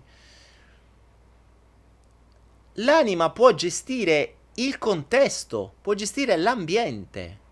Quindi un, eh, un incontro, mh, una persona che ti viene addosso, un uccello che ti caga esattamente sul naso, eh, qualunque cosa che non dipende da te, quella fatti due domande, perché quella non l'hai potuta gestire tu. Qualcosa che invece hai fatto tu è diverso. Quindi, se sei tu che ti addormenti e ti schianti contro un albero, potrebbe essere causato dall'ego. Ma se mentre stai camminando tranquillamente ti attraversa un cane la strada e ti costringe a frenare e magari mh, fa incidente per quello, il cane non l'hai comandato tu, l'ha comandato qualche altra parte di te. Quindi lì devi dargli un potere diverso. Questo è fondamentale, ragazzi. Ricordatevi questo. Questa è una perla. Attenzione. La differenza, come distinguere le cose che accadono dall'ego all'anima, secondo me ovviamente, eh, cioè questo parlo sempre della mia esperienza, io non ho la verità assoluta, assolutamente, sono tutte mie opinioni personali, questi disclaimer come quando ci di cose di borsa, no? non sono consigli di investimento, no? Cioè sono mie opinioni personali date dalla mia esperienza. Poi vi potrei portare 750 miliardi di prove su questo, ma sono sempre prove avute da me e via. Quindi ciò, ripeto questa cosa che è fondamentale, ciò che viene comandato dal tuo corpo ed effettuato dal tuo corpo può essere presumibilmente prodotto dal tuo ego. Ciò che viene creato nell'ambiente dove il tuo corpo non ha in nessun modo la, l'intervento, quello diventa comandato dall'anima. Quindi ciò in cui tu non potevi fare nient'altro. Capite? Quindi se sono io a cadere perché inciampo, può essere stato l'ego. Se mi casca eh, un, un, motore di un aereo in testa, quello non è stato il mio ego. scena di Donny Darko, mi questa cosa. La scena di Donny Darko di quando gli entra. Donny Darko, se non l'avete visto, guardate, ragazzi, è un capolavoro. Dovete vedere 6-7 volte per capirlo, però è veramente un capolavoro. Con la, con la musica che la colonna sonora che è veramente qualcosa di, di genere. Roman dice: Non mi sento superiore a nessuno assolutamente. L'hai scritto tu prima. Eh, ne ho scritto io. Cioè, io leggo quello che scrivi. Segui i tuoi video da tre anni. Diciamo che sono un anziano. Per evoluzione intendo il superamento dei bisogni. E sì, le mie sono sincronicità perché queste fatalità sono quelle cose che dici com'è possibile che sia successo. Ecco, appunto, allora fatti tu domande. Se fatalità ti, sta, ti allontanano costantemente da lei, eh, eh, che te lo devo dire? Cioè, eh, e che domande mi fai? Se mi segui da tre anni, non mi dovresti pure te manco fare queste domande. Allora, vediamo. Diciamo un, po', diciamo un po' che cosa sta succedendo sul tubo. Ikram, generalizzazione a oltranza. Non so di cosa parla. Qua non so se su YouTube si stanno facendo sempre i cazzi loro come al solito. Daniele, gli stati alterati di coscienza o ipnosi sono legati all'anima? Tipo, vedi se ricordi il film Limitless. Uh, Cosimo, um, dipende. dipende. In realtà lo stato alterato di coscienza serve, se lo sai fare bene, proprio per mettere da parte l'ego. Quindi per evitare, o meglio, per diminuire l'influenza dell'ego all'interno di un processo che può essere di scoperta, di introspezione, di quello che è. Quindi lo stato alterato di coscienza può essere questo, ma dipende, eh, perché poi mh, eh, la, la, cosa bella del concetto dello stato alterato di coscienza è che presuppone uno stato normale di coscienza. Cioè, vediamo la parola, no? Stato alterato di coscienza, ok? È un presupposto che esista uno stato normale di coscienza, cioè nella norma. Quindi già la norma dobbiamo vedere chi l'ha messa. Comunque, quale sarebbe lo stato non alterato? Quale sarebbe lo stato normale di coscienza dove se non hai quello è alterato? Perché già questo ci potremmo fare una digressione di qualche ora su questo discorso qui. Quindi eh, noi iniziamo a... Quando... Allora, impariamo una cosa. Visto che stiamo scoprendo sempre di più che le parole sono un, grandioso mezzo manipolativo del sistema, quando emettiamo qualche parola dalla nostra bocca, chiediamoci sempre: ma lo so che cazzo vuol dire o lo semplicemente lo ripeto perché qualcuno me l'ha detto? Stato alterato di coscienza, che vuol dire? Che cosa ne sappiamo sullo stato alterato di coscienza? Alterato rispetto a cosa? E che tipo di alterazione ha? Cosa si intende per alterato? Uff! Cioè potremmo scrivere libri su questo. Però ve lo dicono, adesso ci fanno i fighi, facciamo uno stato alterato di coscienza. Tu senti sta cosa, sembra una cosa figa, e allora andiamo, facciamo, facciamo stato alterato di coscienza. Ipnosi. Che vuol dire ipnosi? Ipnosi è già una parola errata già nella sua stessa parola. Perché deriva da ipno, che è sonno. Quindi teoricamente l'ipnosi dovrebbe essere uno stato di sonno, che non è vero. Non è vero assolutamente. Nell'ipnosi non dormi. Cioè, se dormi non mi serve un cazzo. È un'altra cosa. Quindi, vedete come le parole mh, mm, sono estremamente fuorvianti. Cioè, la prima manipolazione è nelle parole. Le parole sono fuorviantissime. Un po' perché si vengono dette a sproposito, non si sa neanche che vuol dire. Un po' perché sono create a sproposito, a volte apposta per confondere. Come dicevamo ieri, il verbo puoi che è il verbo per eccellenza che ti confonde di più in assoluto, è il verbo più manipolativo in assoluto. Daniele, sei razzista su YouTube, rispondi anche a noi, troia puttana, scrive Mark Landers. Eh, Mark, se mi fai una domanda, sì, se scrivi ste minchiate, di che te devo rispondere? Daniele, mi spieghi come sia possibile che uomini di 40 anni si mettano con giovani di 20? Cosa soddisfano entrambi? Dovresti chiederlo a loro. Dovresti chiederlo a loro. Beh, ma adesso il concetto della pansessualità dice proprio questo. Cioè dice non mi interessa, la pansessualità dice non mi interessa che c'hai in mezzo alle gambe, mi interessa la persona. Basta. E, mh, tra l'altro, ragazzi, c'è da dire un'altra roba. Sul libro Unisex, quello che vi stavo dicendo che sto leggendo, si sta sdoganando eh, sempre di più anche il principio della pedofilia. Perché nel momento in cui non lo vedi più come... cioè vedi tutto come unificato, mm, si sta andando sempre di più sulla... Uh, sull'accettazione anche di questo. Nella Chiesa lo sappiamo. Eh, la Chiesa è famosa per la pedofilia, nessuno gli fa un cazzo, nessuno dice niente. Quindi mm, parliamo, cioè, dovremmo più che altro dovremmo ragionare più che uomini di 40 e 20, dovremmo ragionare su uomini di, di 30 con bimbe de 4 eh, lì dovremmo ragionare in che bisogni soddisfano, perché dell'uomo lo posso capire, ma della bambina che bisogno soddisfa? È un altro discorso. Eppure stanno cercando di sdoganare anche questo, stanno cercando di farci ingoiare come accettabile anche questo. Adesso stanno spostando la finestra in questo senso. Cioè anche la pedofilia comincia a essere accettata. Vedrete che tra un po' diminuiranno le leggi, diminuiranno le punizioni mm, e si inizierà a accettare anche questo. Io adesso qui lo dico, e poi ne parliamo fra qualche anno quando le cose cambieranno.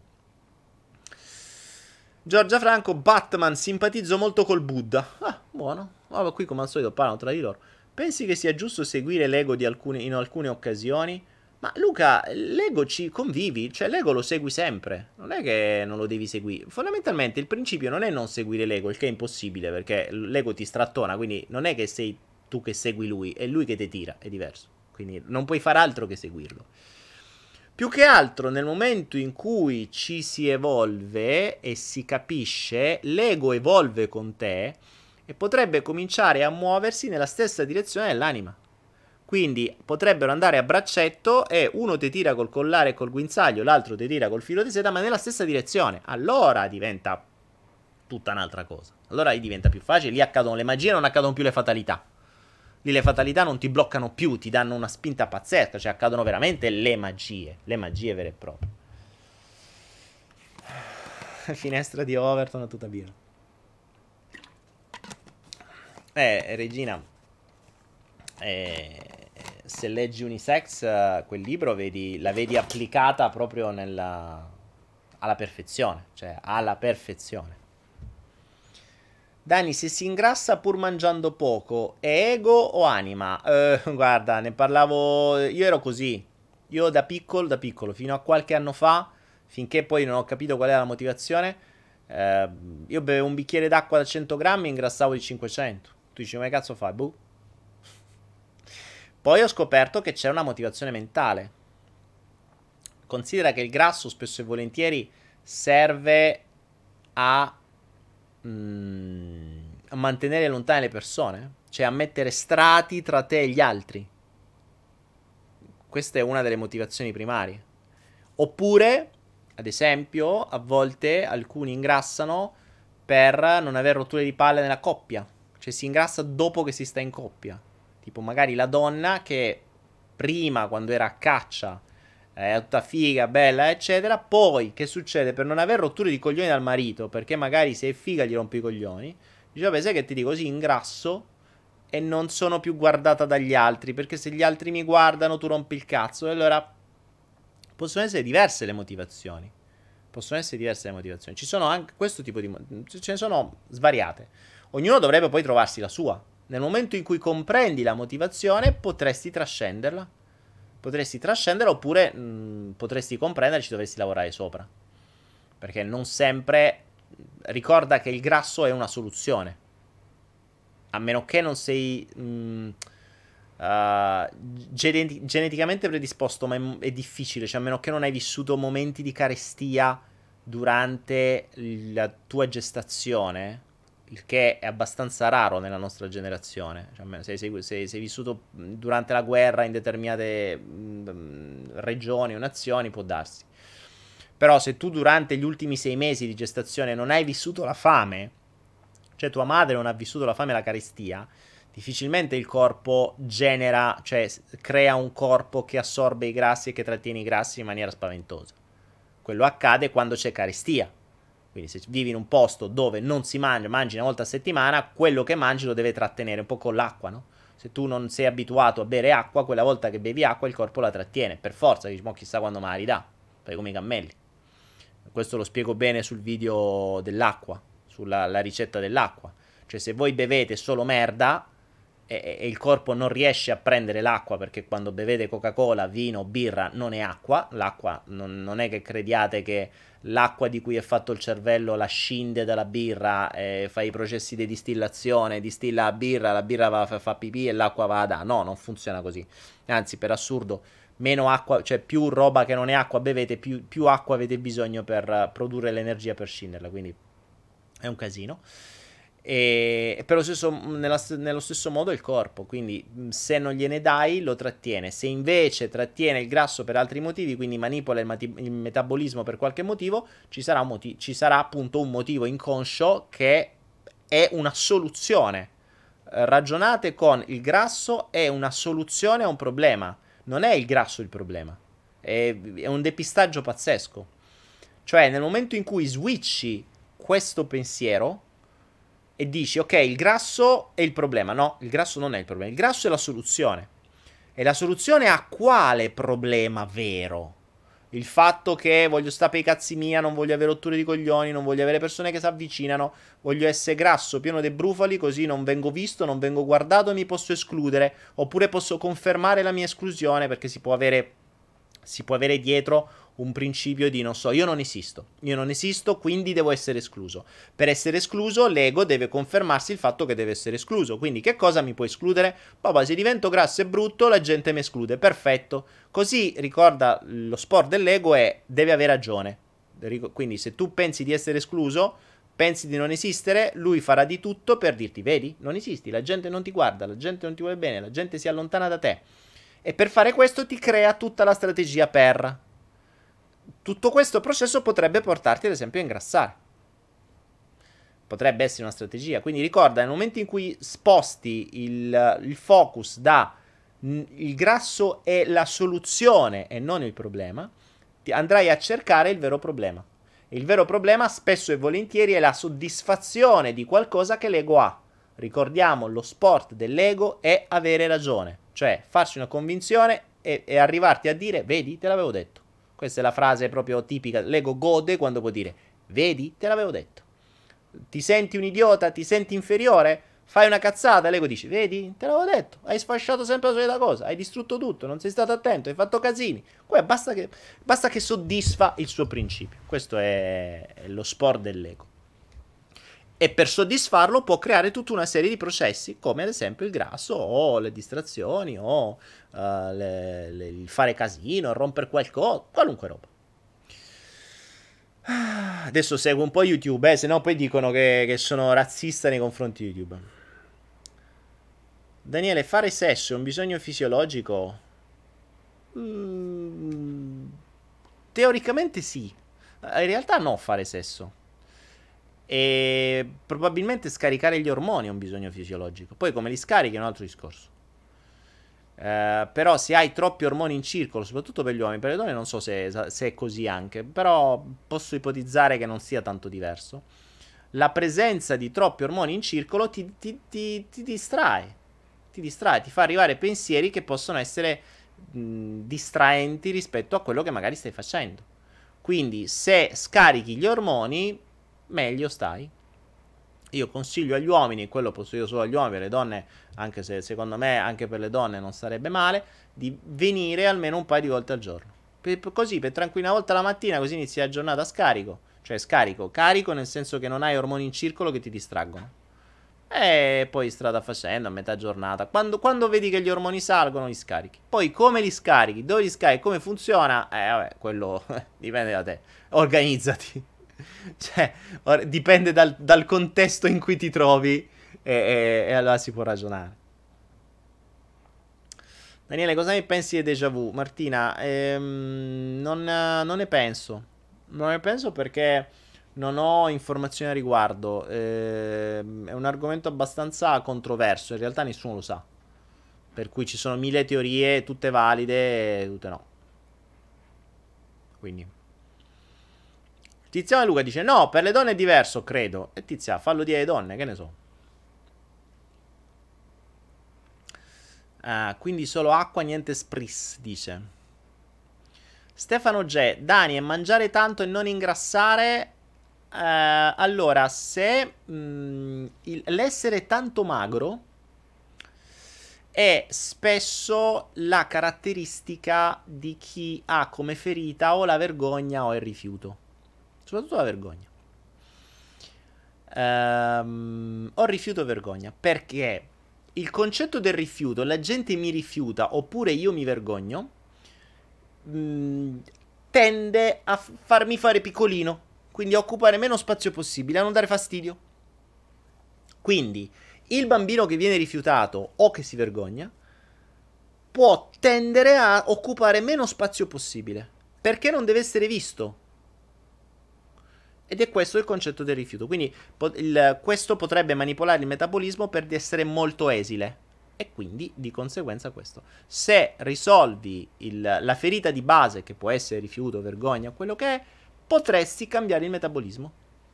Mentre il chi tende a ingrassare spesso e volentieri ha eh, dietro l'abbandono. Il rifiuto tende a dimagrire, l'abbandono tende a ingrassare. Perché l'abbandono? Perché l'abbandono ci porta all'accettazione L'accettazione, il classico dell'accettazione è il... Um, la nonna che accetta il bambino con le guanciotte. Bollo, poi sciocco. Vi faccio un'accettazione classica. Io avevo mm, bisogno di abbandono accettazione. E bollo, poi scioccoso, bollo, bollo, bollo. Quindi devi essere pacioccoso. Il paciocco, la pacioccosaggine spesso nasconde un bisogno di accettazione. Più pacioccoso sei, più ti accettano. Il rifiuto invece, visto che mi rifiutano, ah, fa culo, più divento piccolo, meno me vedi, meglio è. E le due differenze, come, le, come i bisogni poi mh, mm, manipolano il corpo, manipolano il vero e proprio, il, il vero e proprio mh, mm, metabolismo. Mm, questa è una cosa abbastanza standard, eh? cioè si, se tu vedi una persona molto piccola, molto esile, eh, che non vuol dire piccola, cioè può essere proprio esile, cioè proprio stretta, piccola che, che, che, occupa proprio meno spazio, che non può fare il portiere perché occupa proprio poco spazio. Invece uno bello grosso, eh, spesso e volentieri è accettazione. Ah, Tiziano dice che resistono di più. Tiziano, te lo raccontano a te che resistono di più. Che ne sai te? Ricorda, una cosa è quello che uno c'ha dentro, una cosa è quello che uno, eh, che uno racconta. Michela, cosa ne pensi dei sigilli?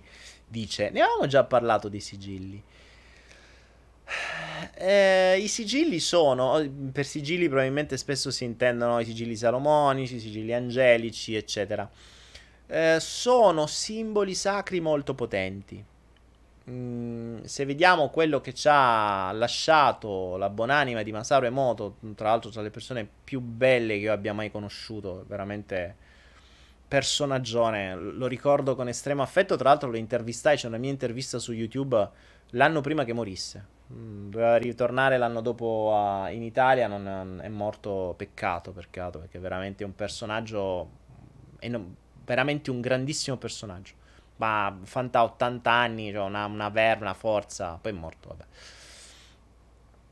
E sui messaggi dell'acqua ci ha fatto comprendere come ogni simbolo, ogni parola, ogni vibrazione può, modifi- non può modificare, modifica letteralmente modifica i cristalli d'acqua dentro di noi, cioè l- l'acqua dentro di noi.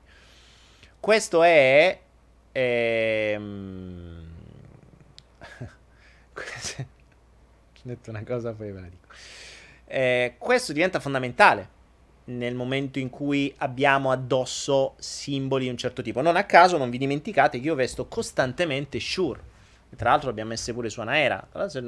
Perché vesto Shure? Perché le Shure sono a parte comodissime, cotone, figo, quello che è, ma fondamentalmente hanno tutti i simboli sacri. Cioè, voi mi vedete sempre o con una om addosso, o con un, o con un fiore di loto, o con uh, la, la, mano di Fatima, o con uh, l'occhio di Ra, o con... cioè, con tutti i simboli sacri. Questi simboli sacri vanno a condizionare la mia acqua interna. Siamo fatti il 75% di acqua. Quindi, se devo avere qualcosa addosso, la devo avere che mi dia potere all'interno, che mi dia energia, che mi dia. Mh, mm, che non mi ammuffisca l'acqua, quindi che non mi peggiori la vibrazione, ma che me la migliori. Quindi tutto ciò che può migliorare la nostra energia a livello di simbologia da tenere addosso va bene. Va bene. Ovviamente simboli sacri, sigilli, ehm, eh, cose del genere sono utilissime io sono il primo ad averle sempre. Vedete come mi vesto, cioè io so, ho soltanto cose del genere. Discorso diverso è per i tatuaggi. Quando fate tatuaggi, mh, mm, fate attenzione a non farli su punti di passaggio dell'agopuntura, il che è quasi impossibile, perché passano un po' ovunque i punti. Però dovreste farvi uno studio sui vari meridiani e sui punti dell'agopuntura e non dovreste toccarne neanche uno poi fatevi l'om, il fiore del loto, quello che vi pare. Ma non fateli sui punti dell'agopuntura. Perché è come se andaste a toccare, a farvi appunto, sono aghi quando vi fanno il coso, è come se andaste a into- intaccare il meridiano. Quindi potreste bloccare il, uh, il, flusso di energia all'interno di quel meridiano con tutto quello che ne può venire dietro. Perché un meridiano porta a diversi organi. Quindi se me lo bloccate con un tatuaggio proprio là, diventa un casino. Così come la cazzata mostruosa, che secondo me anche questa è stata fatta apposta, eh, del forare le orecchie. Cioè, le orecchie, cazzo, sono le terminazioni della maggior parte dei meridiani. Si fa agopuntura solo sulle orecchie. Cioè, le orecchie, qui sulle orecchie, sul nostro padiglione, abbiamo le terminazioni della maggior parte dei meridiani. Cioè, si può fare agopuntura e guarire e curarsi solo andando a fare agopuntura sulle orecchie.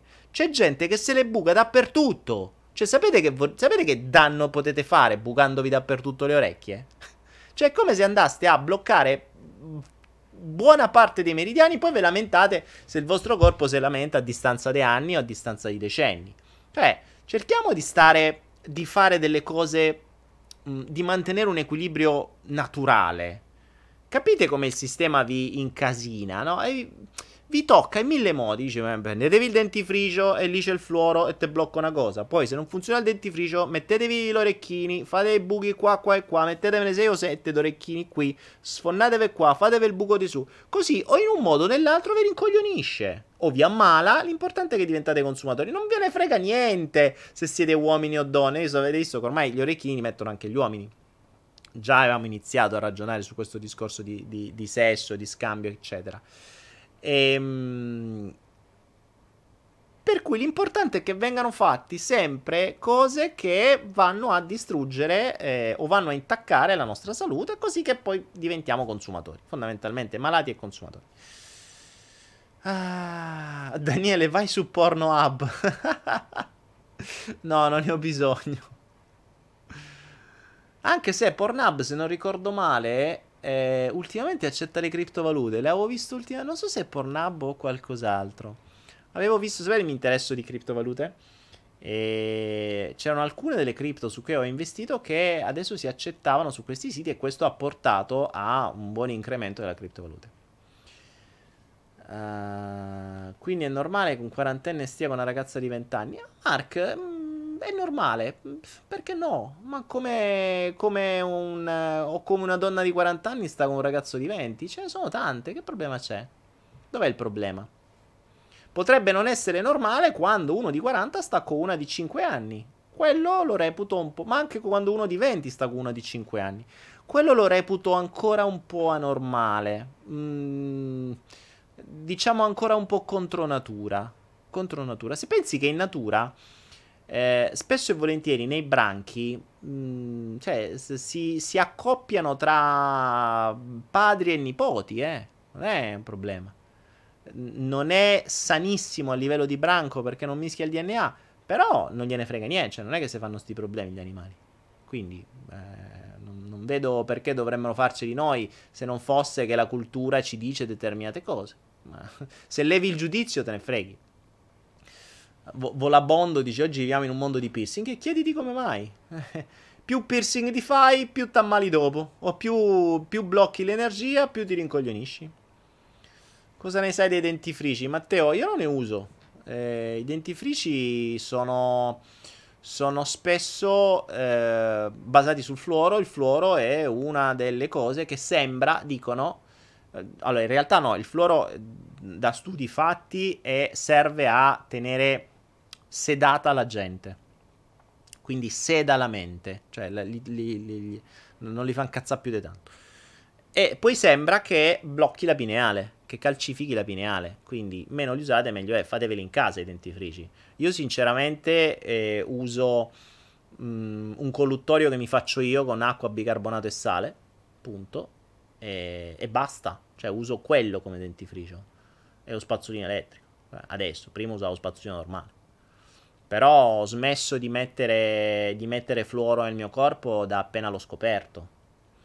E forza che poi non vi vengono intuizioni. Cioè, questa è un'altra cosa. È un altro pezzettino che vi aggiunge per rincoglionirvi. Cioè, ci sono mille cose. Non è che vi rincoglioniscono soltanto con la televisione. Eh. Devono essere sicuri al 100% che voi restiate rincoglioniti e pepe. Quindi e gli orecchini, e i tatuaggi, e i piercing, e il fluoro, e la televisione, e il, la scuola, e i cantanti, e tutto. Cioè, tutto deve essere fatto a un unico fine. Verge, Gianni Panfilo, sì, Verge, Verge.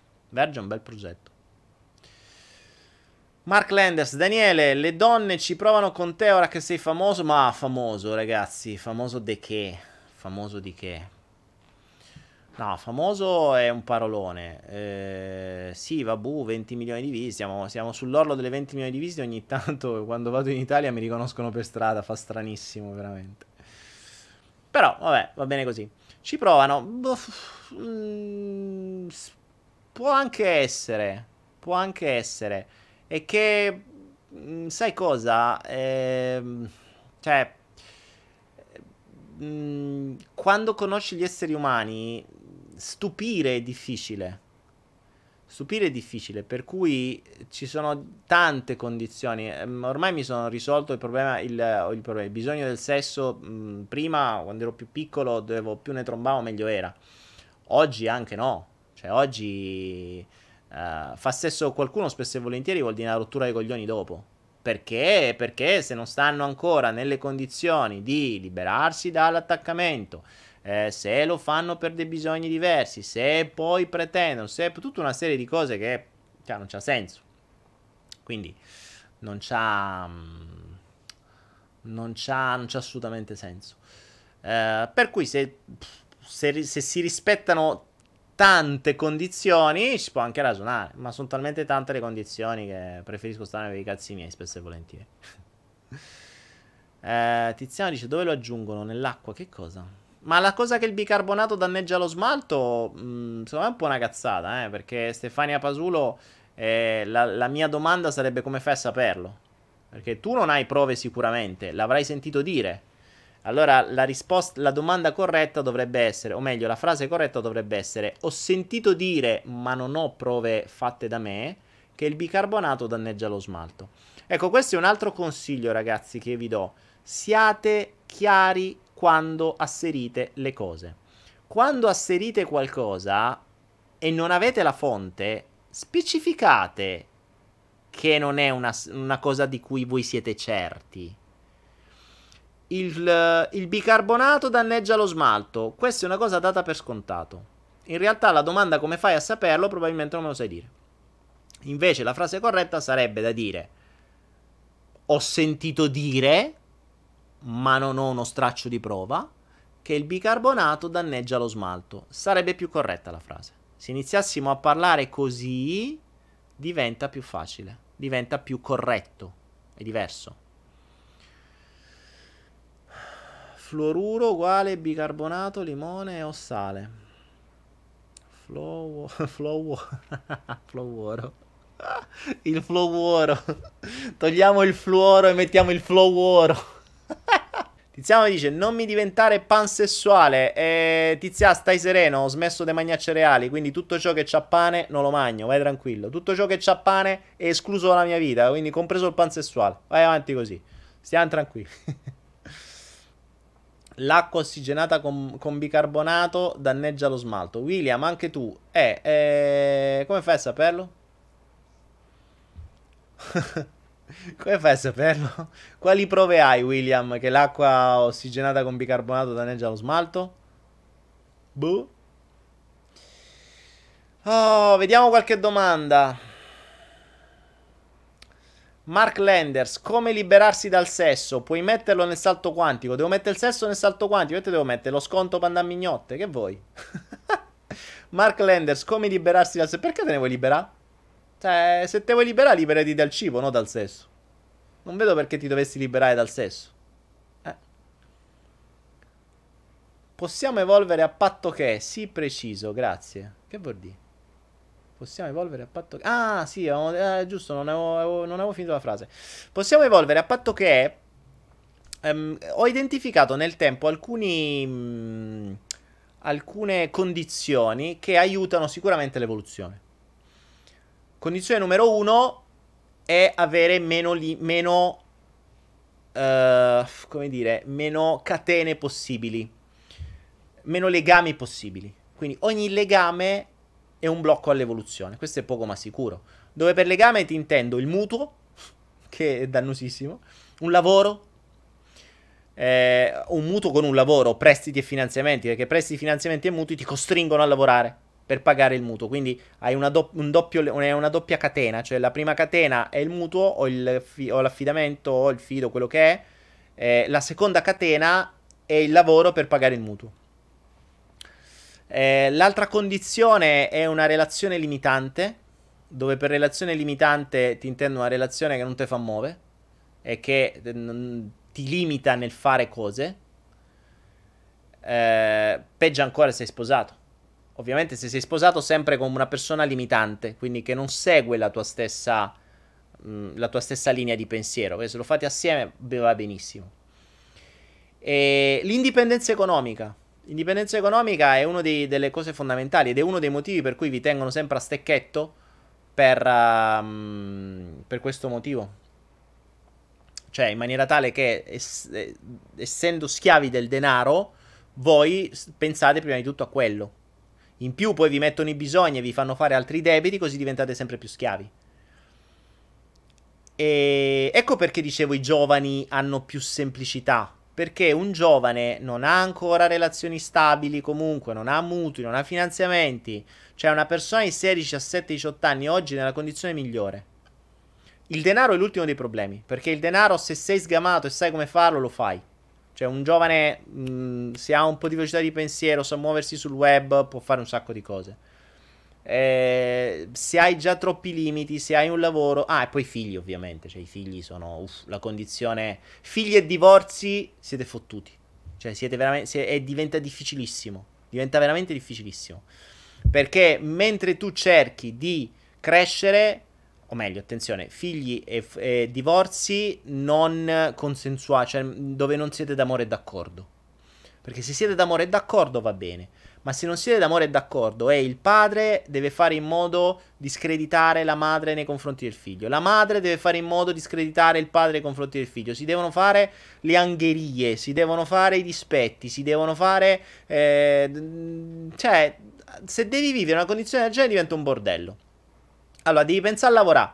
Devi pensare a quello stronzo di tuo marito o di tua moglie. E sei finito. Quando cazzo evolvi? Cioè, diventa veramente. Di... Poi c'hai tuo figlio. Quindi vera... diventa veramente difficile. Veramente difficile.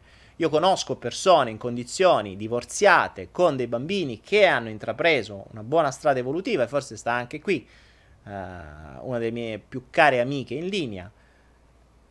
Ma delle condizioni abbastanza vicine. Cioè col marito ha un buon rapporto, comunque insomma non deleterio. Eh, col denaro sta avendo un rapporto sempre migliore, quindi non le manca. E, il figlio le porta, quindi le, le, le, prende tempo, ma malgrado ciò cresce, cresce anche col figlio, perché sa adesso che la crescita e l'evoluzione è anche per il figlio, quindi crescono assieme. E tra l'altro il figlio guarda il salto quantico, ogni tanto è lui che gli fa gli appunti alla madre. Mamma, ma è qui, è, è, è. Tra l'altro i bambini assorbono come spugne, quindi apprendono molto di più. Ecco, la condizione ancora migliore è quella di bambini ancora più piccoli che iniziano. Ah, tra l'altro ragazzi, a proposito, come siamo messi, come siamo messi con uh, il flow bambini? Uh, mi pare che avete fatto una chat per cui e, ehm, forse possiamo organizzarla, eh? Forse possiamo organizzarla. Chi lo sta organizzando, vediamo. Perché forse mi sa che sono una 15-20 bambini che, con cui potremmo fare un flow sperimentale. Vediamo che cosa succede. Magari lo organizziamo per la settimana prossima. Devo rivedere la chat tra le 780.000 chat. Vediamo cosa fare. Carla Lepori, quindi non bisogna lavorare? Eh, dove sta scritto che devi lavorare? Uh, fai qualcosa che ti piace e, e, in qualche modo genera fonti di guadagno. Cioè, generare fonti di guadagno non è lavorare. Una cosa è generare fonti di guadagno, una cosa è lavorare. Lavorare non è una fonte di guadagno, è una fonte di stress. Cioè, genera del guadagno, ma nella maggior parte dei casi quello stesso guadagno te lo rimangi uh, per sopravvivere. Quindi, insomma, non ha senso. La, guardatevi, ragazzi, Carla, se non l'hai visto, guardati il mio corso gratuito sulla mentalità finanziaria che sta su, su Anaera. Vai a anaera.net, ti registri e vai su regali per te, c'è il corso sulla mentalità finanziaria. Fatelo tutto. Fatelo tutto e capirai questo concetto della differenza tra lavorare e creare rendite. E ricorda che il sistema c'è, eh, è, è stato impostato per far sì che tu impari a fare la schiava. Cioè che tu impari a fare la dipendente di qualcun altro. Ma sto cazzo di qualcun altro chi è? Non puoi essere tu il qualcun altro? Capite? Quindi come si fa a diventare l'altro? È bellissimo perché eh, se ci pensate... Mh, mm, Nella nostra mente noi abbiamo un principio, no? Ci siamo noi e gli altri. Però voi l'avete mai trovato uno che si presenta dicendo Oh salve, sono l'altro? Chi cazzo sono sti altri? Cioè, come si fa a diventare gli altri? È interessante sta cosa. Come si fa a diventare... Vi lascio con questa domanda. Come si fa a diventare gli altri? Ci deve essere una scuola per diventare l'altro. Boh. Ah, vabbè. Lara mi dice... Mm, ci siamo... Sono 21 bambini. Oh, 21 bambini. Figo. Figo, figo, figo. Bene, allora dai, organizziamo. Mandatemi un... Um, il mio problema di Telegram è che seguendo tutti i gruppi di criptovalute, ICO, eccetera, ne ho talmente tante che non riesco, che vengono aggiornate migliaia di volte al giorno, per cui non le trovo le chat, per cui mi spariscono, quindi mi dovete mandare un messaggio un po' più definito da qualche parte e allora forse vi trovo. Uh, Rita Emanuele, anch'io vorrei essere aggiunta per il flow bambini. E date i riferimenti della chat. Uh, della chat uh, in, uh, dei bambini. Non la so neanche io, sinceramente. Daniele, secondo te il Buddha aveva dissolto il suo ego oppure è impossibile dissolverlo? Che ne so, mica ho conosciuto Buddha. Basta, ragazzi suoi, è morto. qui siamo. Sapete che qui siamo nel 2561. Noi viviamo nel futuro. Oggi io sto trasmettendo dal 12 ottobre 2561. Infatti il mio computer dà questa data. Perché mh, qui si calcola dalla nascita del Buddha, se non ricordo male. Dunque, noi, noi calcoliamo dalla... No, noi calcoliamo dalla nascita di Gesù. Eh, qui calcolano dalla morte del Buddha, se non ricordo male. E... Mh, e via. Diego dice: Se fossimo tutti imprenditori, chi lavora per noi? Ma stai agli extracomunitari, male che vada. Diego, vai tranquillo che non so tutti imprenditori. Mm, stai sereno, che è proprio inconcepibile che siano tutti imprenditori. Anche perché chi arriva a determinate conoscenze è la minoranza. Quindi stai sereno. Stai sereno che non capiterà mai. C'è la manovalanza, gli schiavi del sistema. Pff, ci sono talmente tanti che vai tranquillo, stai sereno. Anzi, sono molti di più. Daniele, parteciperesti al Grande Fratello per 100.000 euro? Ma figurati, che ci devi fare? Ma assolutamente no, dovrei perdere un mese di vita per 100.000 euro, ma manco, se, ma, ma, ma manco per milione, figurati. No, no, ma anche perché sai cosa? Se fosse utile si potrebbe anche fare, ma il Grande Fratello, come tutte le altre cose, ha un copione dietro, quindi non puoi fare assolutamente niente. Quando vai in televisione tu sei convinto che le cose accadano per caso, ma in realtà non è così. Ci sono gli autori dietro che dicono esattamente quello che deve accadere. Chissà, il Grande Fratello sono attori, recitano. Quindi mh, mm, è pochissimo eh, quello che... Mh, mm, quello che... quello che è, capita per caso. Daniele, cosa ne pensi dei vegani? Mm, un'altra parola per uh, potersi... Mh, per poter far parte e appartenere a qualcosa, a un gruppo ristretto. Semplice.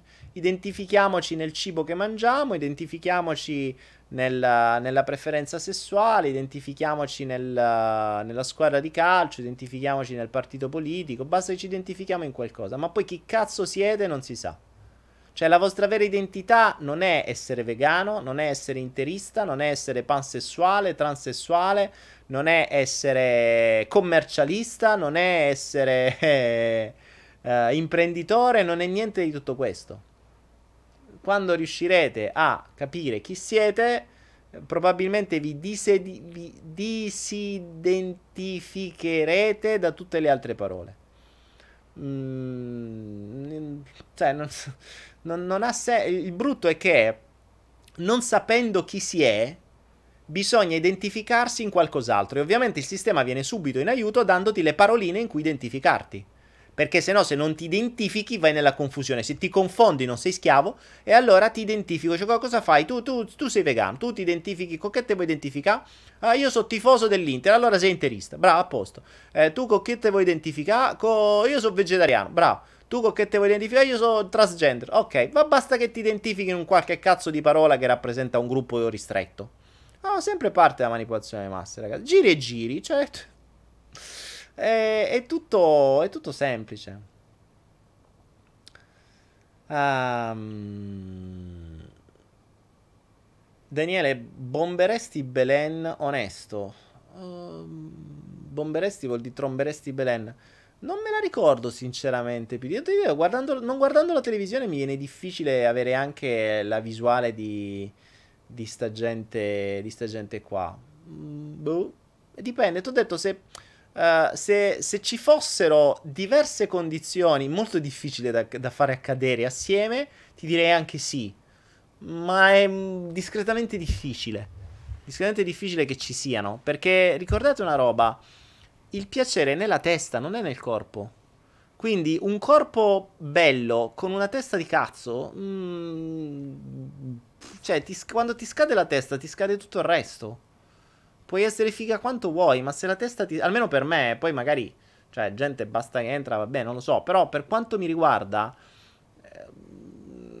Eh, dopo che hai fatto tante di quelle esperienze che bastano avanzano, cioè le hai provate un po' tutte cioè, t'annoi, capito? E alla fine, se devi vedere un corpo, un corpo è come un altro. Mm, eh, quando ne hai... Cioè, capisci? Quando ne, ne, hai fatte tante, un corpo vale l'altro. È, diver- è la testa che non vale un'altra testa. È la testa che fa la differenza. Cioè, i fighi possono essere tutti.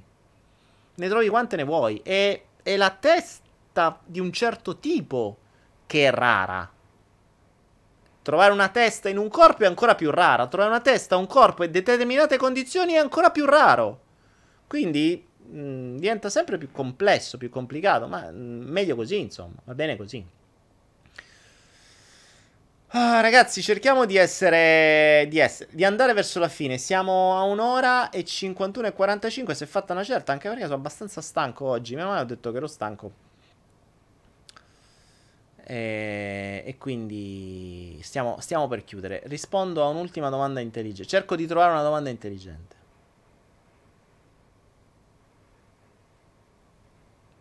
Rama dice: Daniele, io amo disegnare, ma contemporaneamente è una cosa che mi provoca molte sofferenze perché ho troppe aspettative. Cosa posso fare? Cioè, hai aspettative sul disegno, scusa. Hai aspettative sul disegno? Che vuol dire? Cioè tu ami disegnare e poi ti aspetti che il tuo disegno sia uh, più figo degli altri? Cioè sia più, fi- cioè, sia più figo di quello uh, che sei riuscito a fare? Che senso ha? Cioè ragazzi, le aspettative... Mm, le aspettative sono un dramma. Le aspettative è il modo migliore per restare deluso. Mai avere aspettative su niente. Su niente. Batman, come faccio a sviluppare l'intuizione? Togliti lo stress e stai in silenzio. Fa, questa domanda era facile. Stasera è un cinema. Bene. Martina poi. Cosa? Ok. Daniele, dobbiamo dire quello che pensiamo e pensare ciò che diciamo. Mark Landers, dobbiamo dire quello che pensiamo e pensare ciò che diciamo. Mi sembri protagon- uno dei protagonisti della, di Interstate 60. Eh, sì, teoricamente sì, in un mondo dove la gente la pensa come te, se no assolutamente. Mr. Nobody. Eh, questo Mr. Nobody devo trovarlo. Adesso devo recuperare. Regia, segniamoci Mr. Nobody da um, trovare e guardare. Domani voglio fare una testa. Mi voglio fare una testa. Domani mi voglio fare una testa. Boh, vabbè, adoro il cinema. Dai, Daniele, come faccio a sviluppare l'intuizione? Te l'ho già detto, Batman. Sviluppa l'intuizione togliendoti lo stress e stando in silenzio.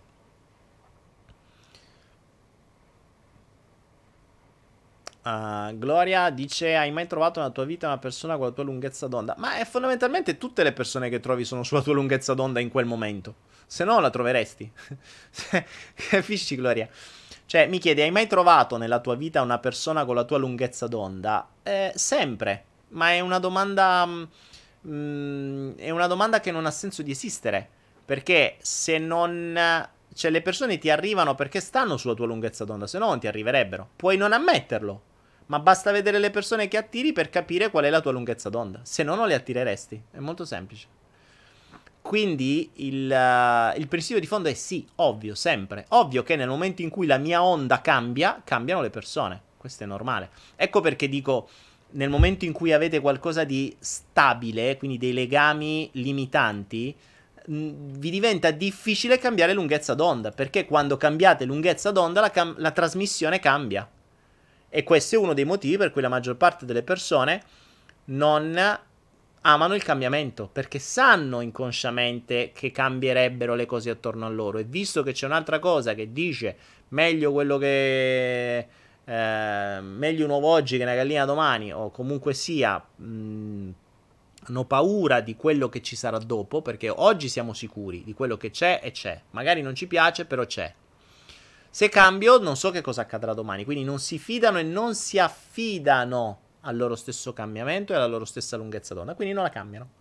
Che cambiare lunghezza d'onda spesso e volentieri vuol dire eh, cambiare il mondo attorno, attirerai persone diverse, ma è ovvio. Attirerai persone con la tua lunghezza d'onda in quel momento. Bene ragazzi, io direi che possiamo chiudere oggi. Conosci Corrado Malanga? Sì, lo conosco. Ci ho chiacchierato un po' una volta. Tra l'altro ci dovevamo anche incontrare. Poi non sono più tornato in Italia. Cioè non sono mai riuscito a, a, incontrarlo. Sì, dice cose. Adesso stiamo dicendo cose molto simili. È cresciuto anche lui. Se, anche lui ha, ha, ha detto le, le, cose che dicevo prima. Lasciate perdere. Cioè, è evoluto anche lui. E questa è la cosa interessante. Oggi come oggi, se vedete le sue ultime cose di, fatte a settembre parla più o meno diciamo le stesse cose su studi diversi, ma manipolazione del sistema, il sistema manipola le masse, le masse sono fatte per essere consumatori, schiavi, eccetera. Stiamo dicendo le stesse cose. Lui fa studi da una parte, io faccio studi su un'altra, ma mh, mm, si arriva tutti allo stesso punto. Questo ci fa capire che il, il punto evolutivo adesso è arrivato lì.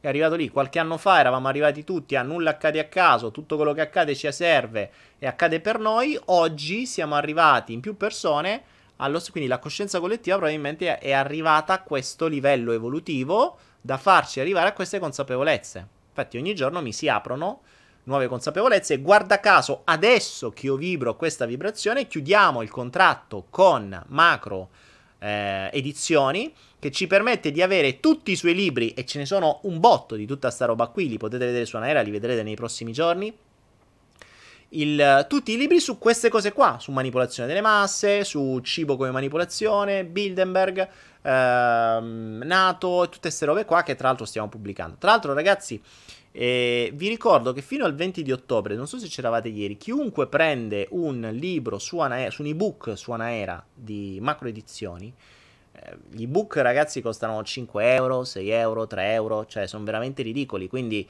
ieri dicevo nella Naira Voice un pacchetto di sigarette in meno, un ebook in più al giorno e la vostra vita migliora sicuramente molto più che un pacchetto di sigarette. Magari una birra in meno, un ebook in più, poi leggetelo ovviamente.